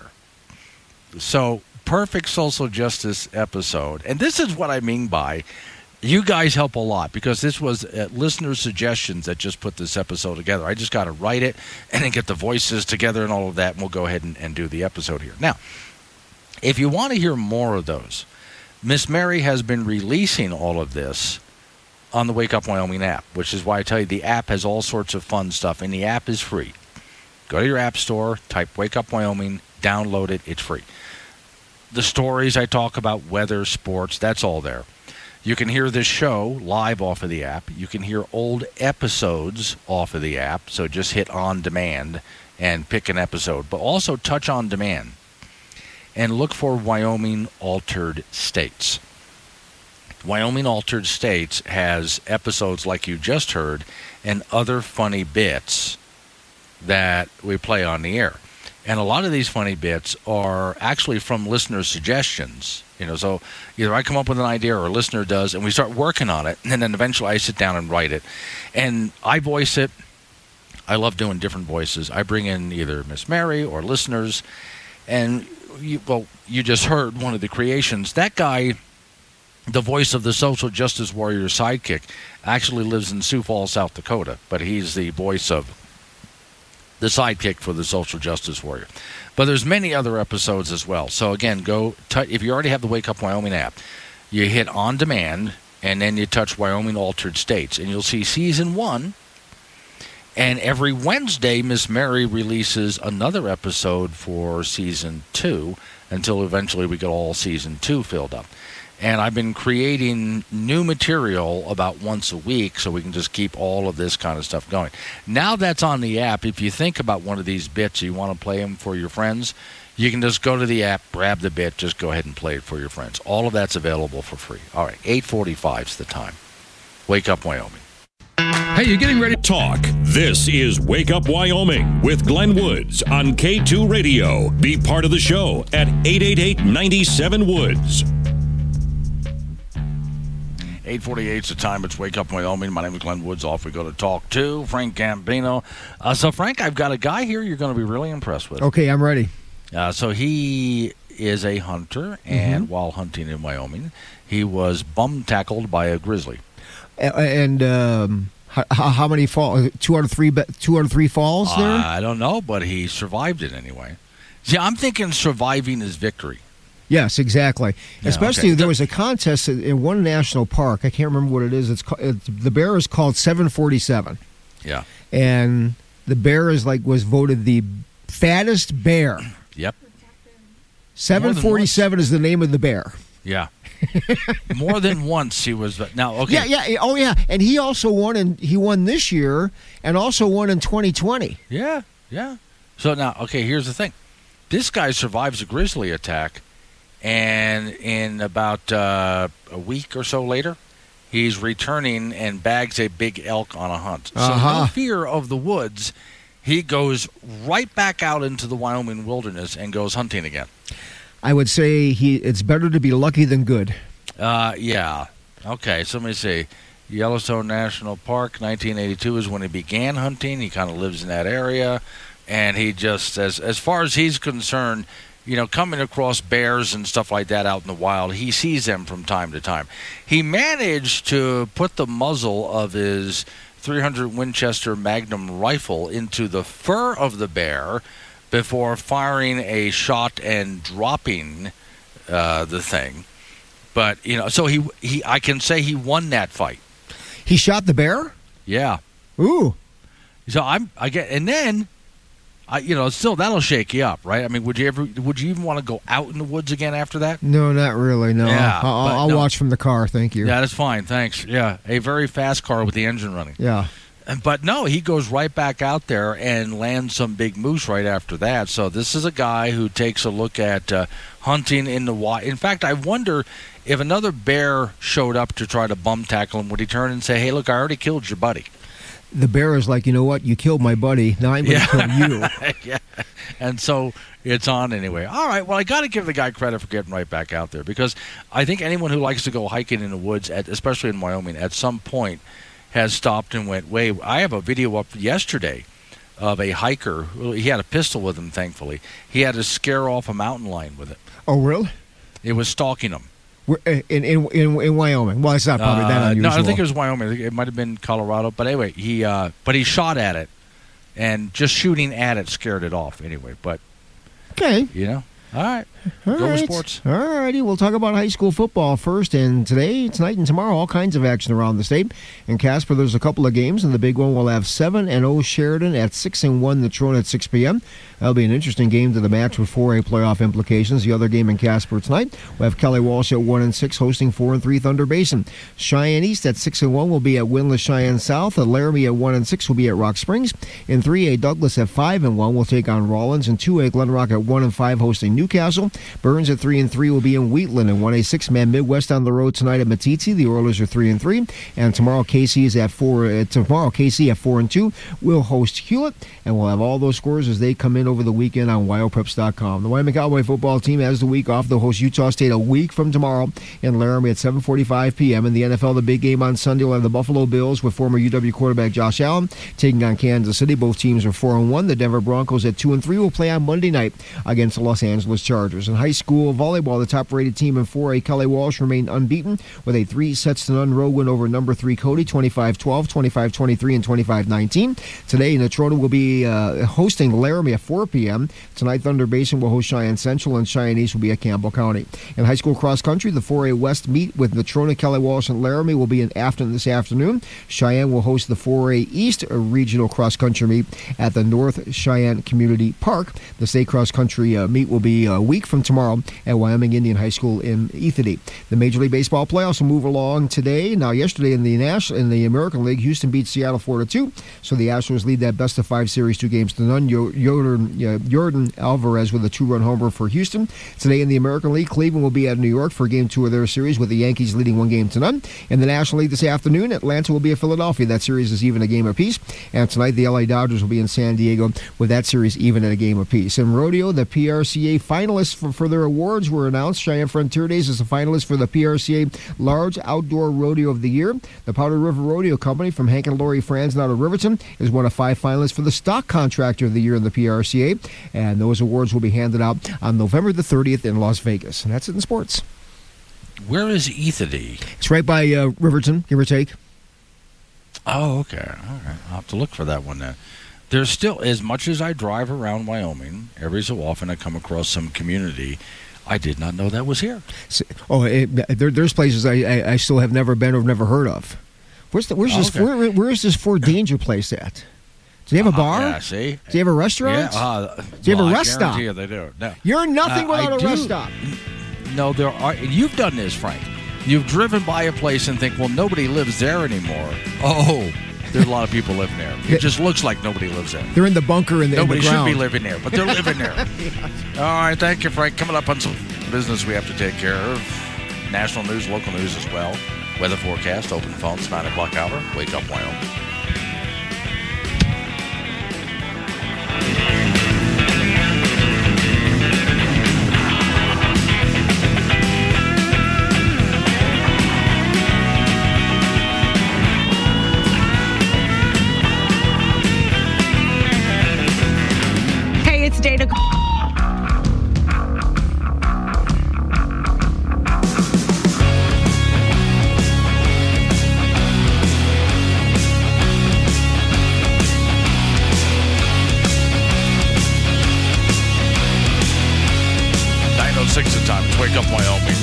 Open phones.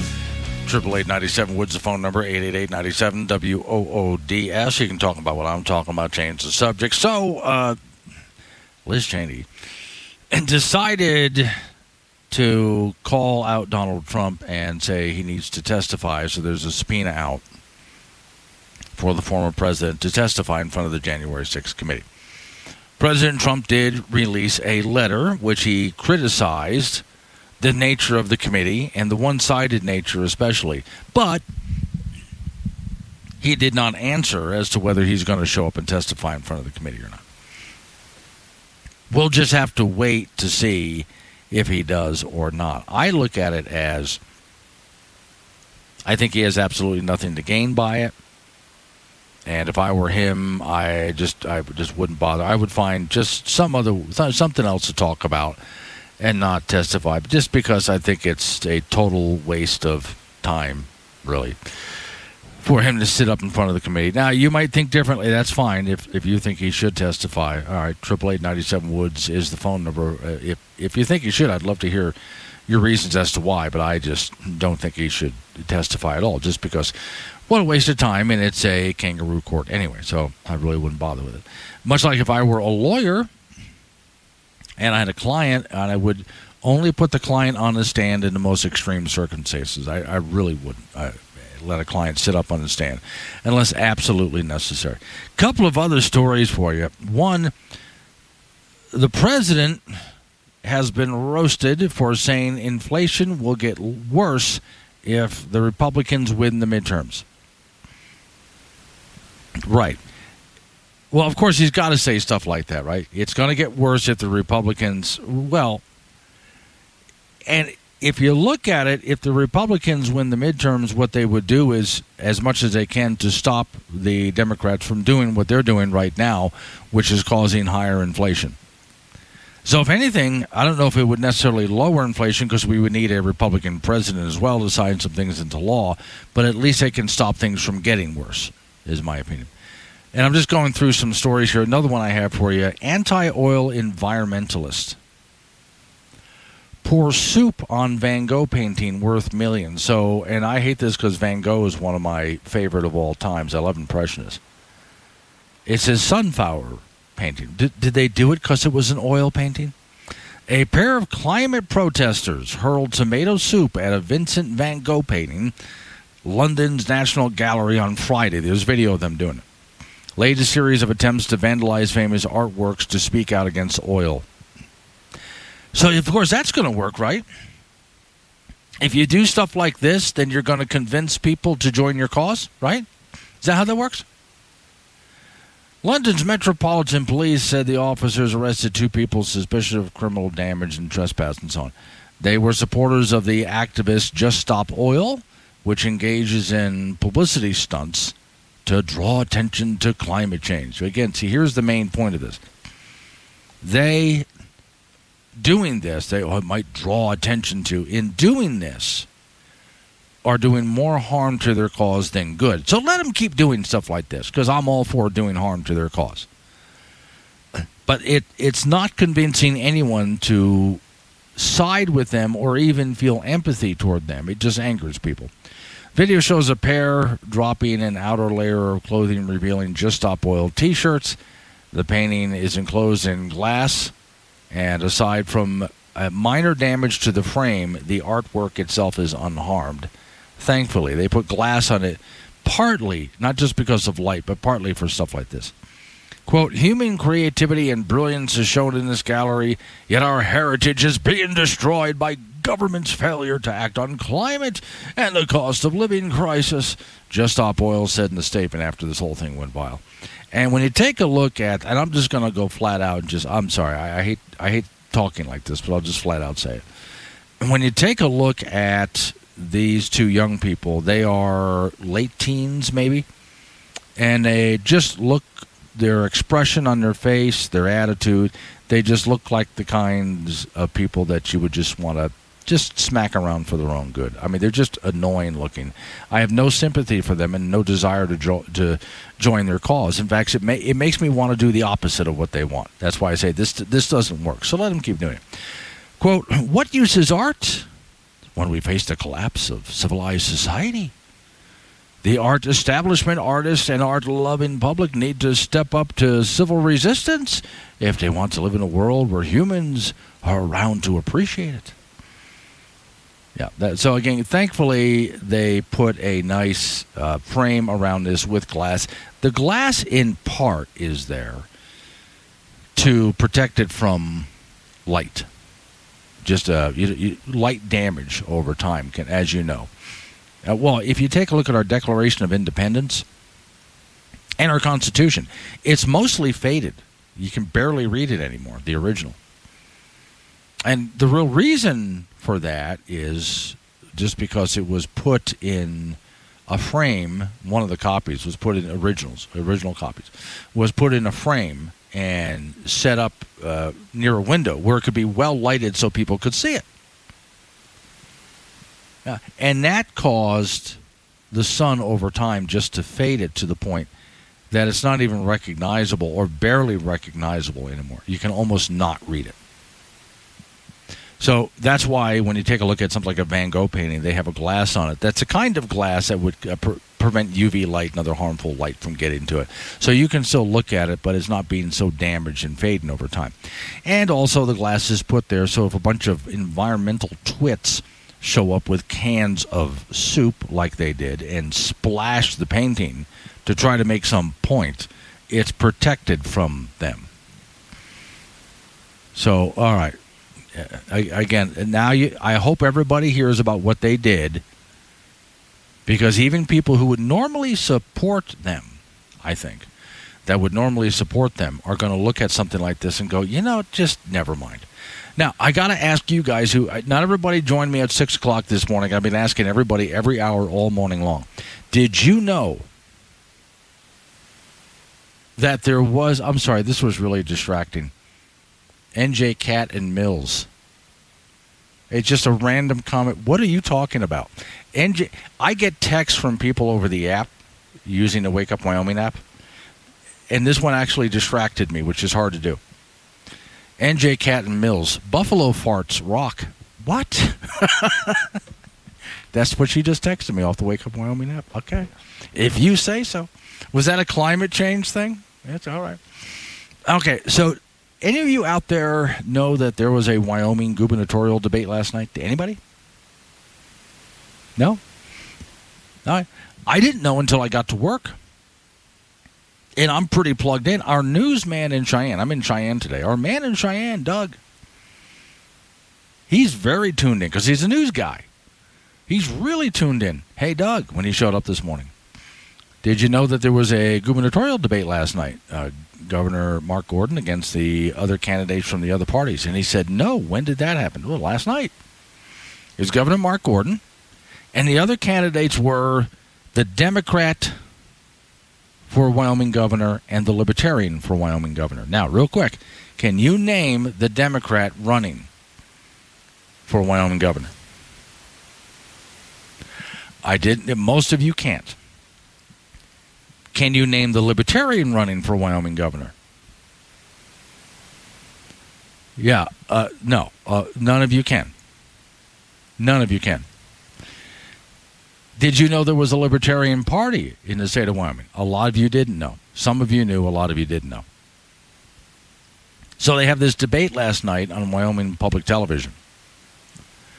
And the vast majority of Wyomingites didn't even know that it happened. It doesn't matter that it did. I, I've watched part of it. I'm going to watch the rest of it just because it's amusing. But the other two candidates, uh, I'm sorry, I hate to do this, but they're just not even good on stage. So it was not even worth it. But Mark Gordon was good enough to show up to the debate. Harriet Hageman had a debate against the other candidates from other parties. She didn't show up for that debate. It, she's she's going to win it, so it doesn't really matter. But that happened last night. Now, if you want to see the debate and learn more about it, you can go to the Wake Up Wyoming website. I wrote up a story about it along with the video so you can actually watch the debate. It's under an hour, and not much really happened. nine sixteen, it's Wake Up Wyoming. Face the day at eight eight eight, nine seven, Woods. Wake Up Wyoming with Glenn Woods, live on A M ten thirty K two Radio.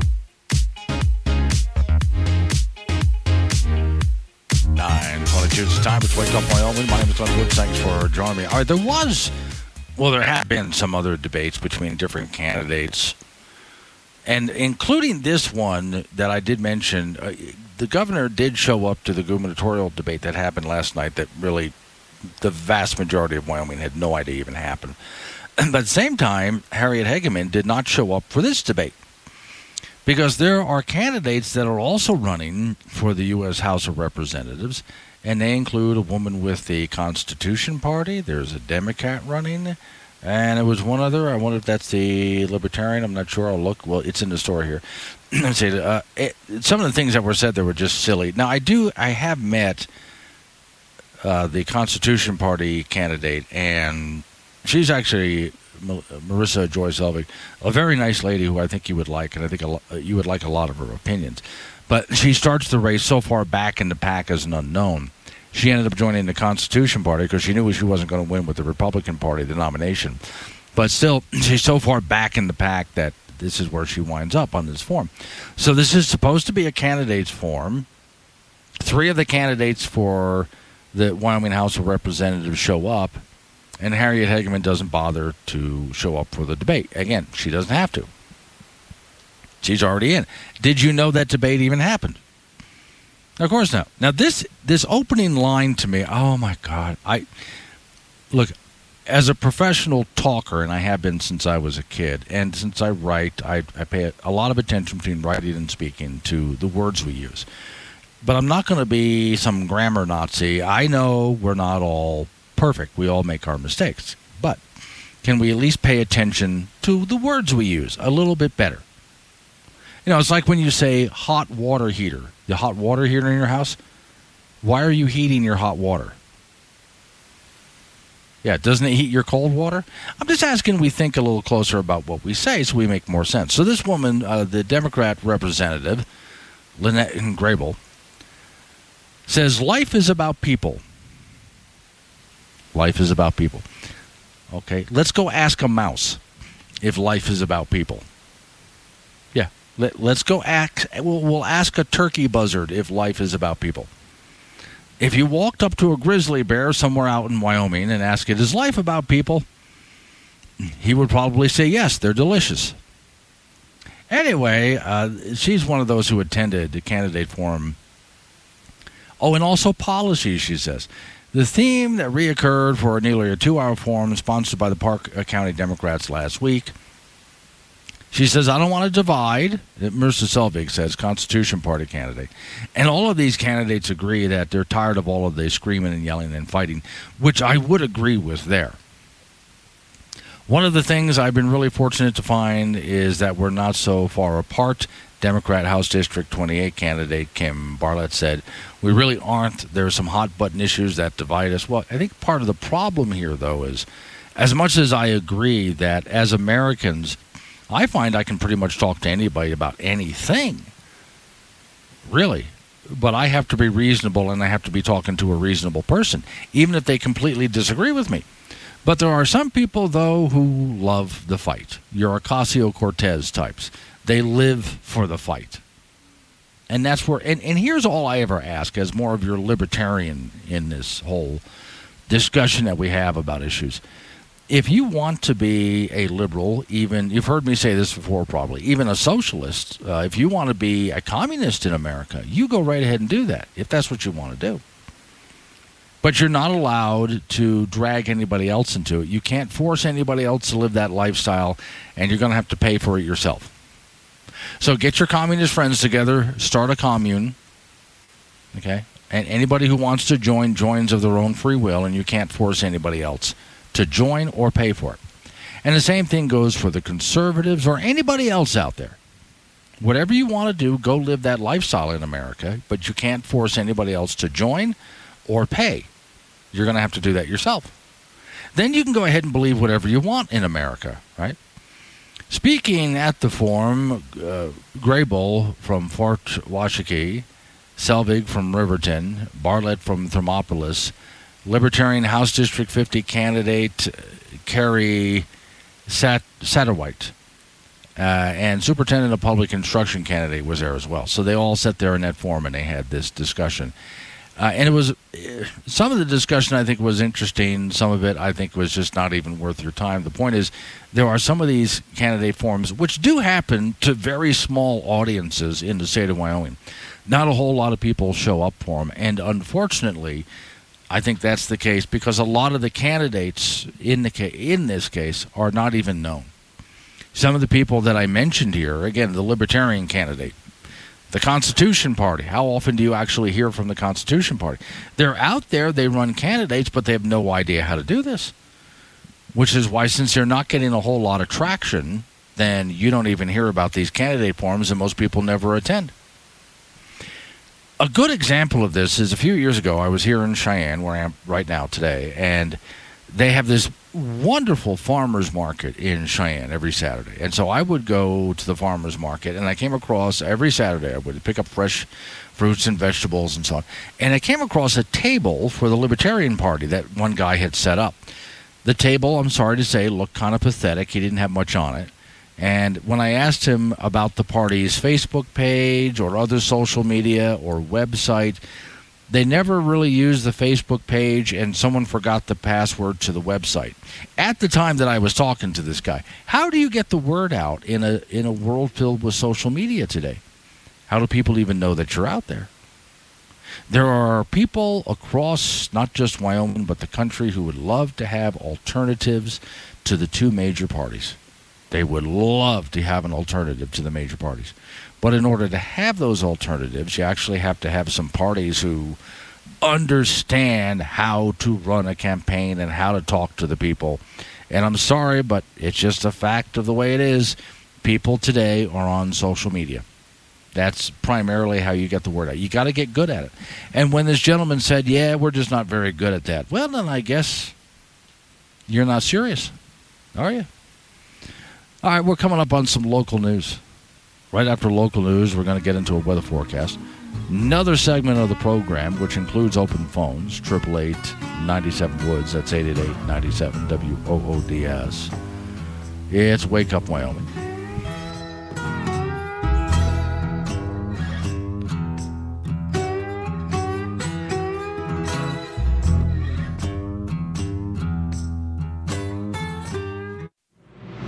Is on the air. Sorry, but we had a budget. Join the conversation at eight eight eight, nine seven, W O O D S. This is K two Radio.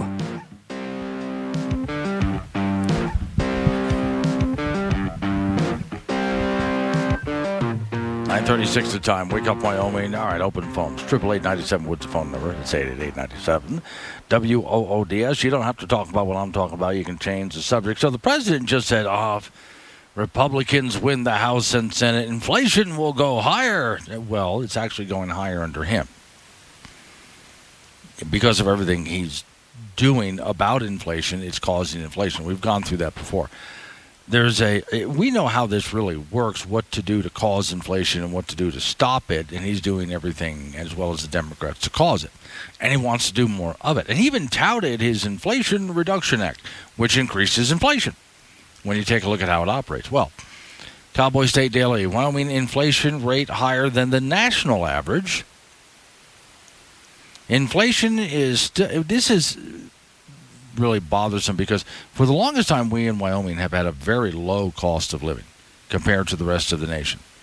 One of the reasons for living in the state of Wyoming is it's so affordable. And I've said that to people where uh, You know, they might look at what we get paid in Wyoming and think, you don't get paid a whole lot in that state, do you, compared to other states? Yeah, but it's so easy to live here that we end up keeping more of what we earned. And those people who make much more in bigger states don't get to keep as much. So who ends up with more money at the end of the year? We do.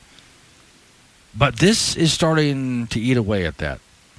The story says the fire, as it happens, is burning even hotter in Wyoming than other places like Montana, according to a Thursday report. Federal Bureau of Labor Statistics shows nine point six percent rise in consumer price index through September. That compares to a national increase of eight point two percent. That's quite a bit higher. Even though gas prices have eased a bit, consumer prices, uh, less than fuel, have risen six point six percent. That's much uh, more than expected in a forty-year high. The report means that the Federal Reserve is expected to substantially raise interest rates, which will bump up your credit card rates as well. Amy Bittner is a principal economist of the Wyoming Economics Analysis Division, which prepares a twice-annual cost of living index. Her next report for Wyoming, due in a couple of weeks, and will include some of the most recent C P I numbers. They told Cowboy State Daily, quote, we actually collect data in cities and towns in Wyoming. Ours is done the second and fourth quarters. And we reflect how conditions in the second quarter of twenty twenty-two compared to the prior year. So inflation is one of those things that everybody's experiencing. She says, I think consumers, Wyoming customers, when they're going to the store, they can already see what's happening. They can already see the higher prices. And the story goes on. Oh, there's a silver lining. While the report overall is disappointing, there is one aspect, the story says, that could be considered a silver lining for other people. Social Security benefits are expected to rise eight point seven percent to try to keep up with something like that. Now, so are those, oh, oh on average, it's estimated monthly checks will raise one hundred forty dollars for, let's say, Medicare premium and stuff like that, Social Security. So I look at this and I think, uh, no, I don't fault anyone who's uh, living off Social Security for going, oh, thank God, we're going to get a little bit of relief here. But that would not have had to happen if we didn't have inflation surging like this. And once again, the reason for inflation, well, you can directly look at the policies of this administration to see. One of the things you don't do, by the way, is print a bunch of money and pump it into the economy, which causes a whole lot of inflation. Another thing you don't do is put a, a squeeze on the energy sector, which this administration has done. Because when you squeeze out the energy sector and try to put a stop to coal, gas, and oil production and pipelines and things like that, part of uh, there's a lot that happens bad, but part of it, of course, is going to be inflation. The so-called Inflation Reduction Act that the president touts, as you know, has nothing to do with reducing inflation. It really doesn't. It's it, when you read what's in the bill, it, they're trying to sneak their Green New Deal through. It has to do with climate change initiatives. But when you take a look at what's in this so-called Inflation Reduction Act, it's a whole lot of spending on things that will uh, choke out energy and choke out distribution, all to save the planet, which of course, and of course pumping extra money, just pumping it into the economy, which again causes more inflation. And there's more than I can name too, but you get the idea. So what the president says that, well, if Republicans, they get in charge, it'll cause more inflation. If the Republicans can get the House and Senate and just put the brakes on this for a time, just stop the Democrats from doing what they're doing just for a, a while, then that will at least, at the very least, stop inflation from getting any worse. Okay. So if anything, we need, and we need actually people in office who actually understand how economics works. Which I have to say, to be really honest about it, there's many Republicans in Congress who have no idea how the how economics works. They've spent their lives in Washington, D C, just like the Democrats. So when it comes to an economic model, they have no idea. One final note on this. You know your government was never supposed to be running the economy? For the beginning of this country's history, the government had nothing to do with the economy. They never touched it. Now you see what happens when they do. nine forty-two is the time. Wake Up Wyoming. Talks to you, not at you. Be part of the show at eight eight eight, nine seven, W O O D S. This is Wake Up Wyoming on K two Radio. nine forty-eight is the time. It's Wake Up Wyoming. Off we go to talk to Frank Gambino about sports. Hey, uh, Frank, I thought I'd just leave you with your amusing story. That's just going to make you kind of chuckle the rest of the week whenever you're bored, okay? Okay, and there'll be plenty of that, so I'm ready. Okay, so uh, criminals at times leave stupid things behind at crime scenes. One guy left his driver's license. Yeah, well, you know, he wanted to make, how, how's he going to get into the bar without his driver's license? Uh, I tell you, yeah, yeah. People have left all sorts of dumb things. Here's a guy who left a finger. Oh, well, he must not have needed all ten. Well, and, and I wonder, was he trying to leave? Was it his middle finger? Was yeah. he leaving a message? Well, if he has his fingerprints, especially with the one finger, so well, we might as well just keep the finger. No, because, because then he can't so, match it to me because I don't have a finger. You know, hey, that, that wasn't mine. No, it can't be mine. I don't have a print that looks like that. See? Yeah, no, no. A severed finger left behind at a scene of attempted home invasion, North Carolina, led investigators to find out who the guy is, because of course he has priors. Burlington officers responded to a report of an attempted home invasion. And uh, a resident who had started a vehicle in the driveway encountered an arm of a man who tried to force his way into the house. Yeah, okay, we get into the house part of the story. And say, police say that there, there's a struggle. There's a gun involved. The gun went off, graving, grazing the resident's chest before the, the resident was able to shut the door on this guy's hand. So hard... It, it severed, severed his finger. A, yeah. His finger. So this guy goes running off, of course. Crime scene investigators find the finger. Well, there's a print. Now, what are the odds that this guy has done this kind of stuff before? This is not his first rodeo, right? Yeah. You know, and the, and the police would say, you know, put out a, you know, like a, one of those public service announcements. Hey, yeah. we have fingers. If yeah, you've lost right. your finger, we have it. Did Come on lose... by and grab it. We'll, yeah. we gotta, we gotta reattach this thing pretty soon. Right. Anyone lose this? Anybody? Yeah. Anybody? One thing, I love what cops will do every so often if they want to pick up a whole bunch of criminals. They will, and they know that the criminals live around, you know, the area. Uh, they'll go ahead and even sometimes know where they live. But, you know, you got to go pick all these guys up. You got to be when they're there when they're home, stuff like that, right? So what they do is they call these people and let them know, hey, you want a great price. Yeah, like T Vs, and then they, and then they come sure. to a hotel room, ballroom. Yeah. And then, boom, they're done. There's cops all over the place, yeah. That's one way to round up a whole bunch of these guys, because in most cases, Frank, criminals are not the smartest people on the block. So, anyway, I just want to know, the next question is, which finger did he lose? I'll bet you he lost his, maybe he lost his thumb or his index I finger. I would like to. And how much of it? And for the rest of his life, he's going to think about invading someone's home. He's well, going to have a reminder. Well, yeah, he'll he can tell all his jail pals about, and they'll be like, "Where's your finger?" Yeah, let's go. I sports. lost it in the door. You know. All righty then. Go with sports. Yeah. Yeah, all right. High school football statewide today, tonight, and tomorrow. In Casper, there are two games. The big one is at seven and oh Sheridan, at six and one Natrona at six p.m. That's an interesting game to the max with four A playoff seeding implications. The other games in Casper, uh, other game, Kelly Walsh at one and six in four A play, hosting four and three Thunder Basin. Cheyenne East at six and one. They'll be at winless Cheyenne South. Laramie at one and six will be at Rock Springs. In three A, Douglas at five and one meeting Rollins. In two A, Glenrock at one and five hosting Newcastle. Burns at three and three. They'll be at Wheatland. In one A, six-man Midwest on the road tonight at Matizzi. The Oilers are three and three. Tomorrow, K C is four. Uh, tomorrow, K C at four and two.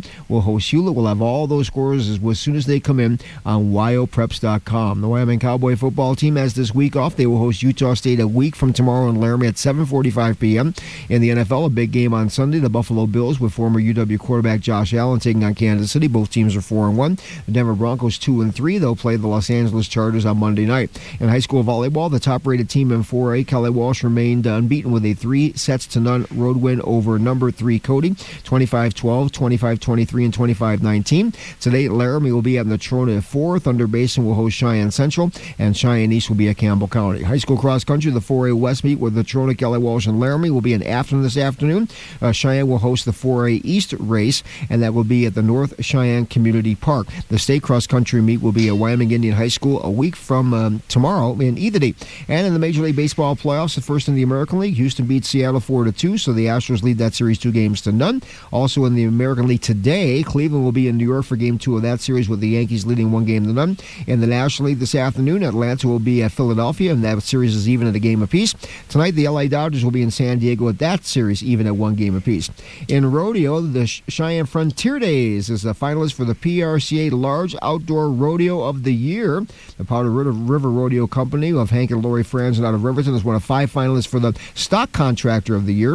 And those P R C A awards will be handed out on the no- on November thirtieth. That will be in Las Vegas. And that's it in sports. They don't need to win an award for Rodeo of the Year. They are the rodeo. Well, there's five finalists. So there's large outdoor, uh-huh. large indoor, yeah. medium uh-huh. outdoor, small outdoor. Yeah. So I they mean, are... so, so uh, you know, on on the, on the big scale, you know, yeah. it's Cheyenne, Houston, I mean, these mm-hmm. these mega rodeos, sure, why not? Who started it all? What, rodeos? Yes. Wasn't I mean, it? Uh, it, was, it was Cheyenne, Wyoming. Yeah. That's the daddy of them all, they call it. Yes. So that we need awards for that? No. You yeah. got to give awards. It makes people feel good. This is the king of rodeos here, Frank. I know. It makes yeah. people feel good. Okay. All right. Promotional okay. material. Have a great weekend. You too. Right. Coming up on some local business we have to take care of. We're going to roll into news time after that. Hope you guys have a great weekend. Great weekend, too. Glad I got that out. It's Wake Up Wyoming.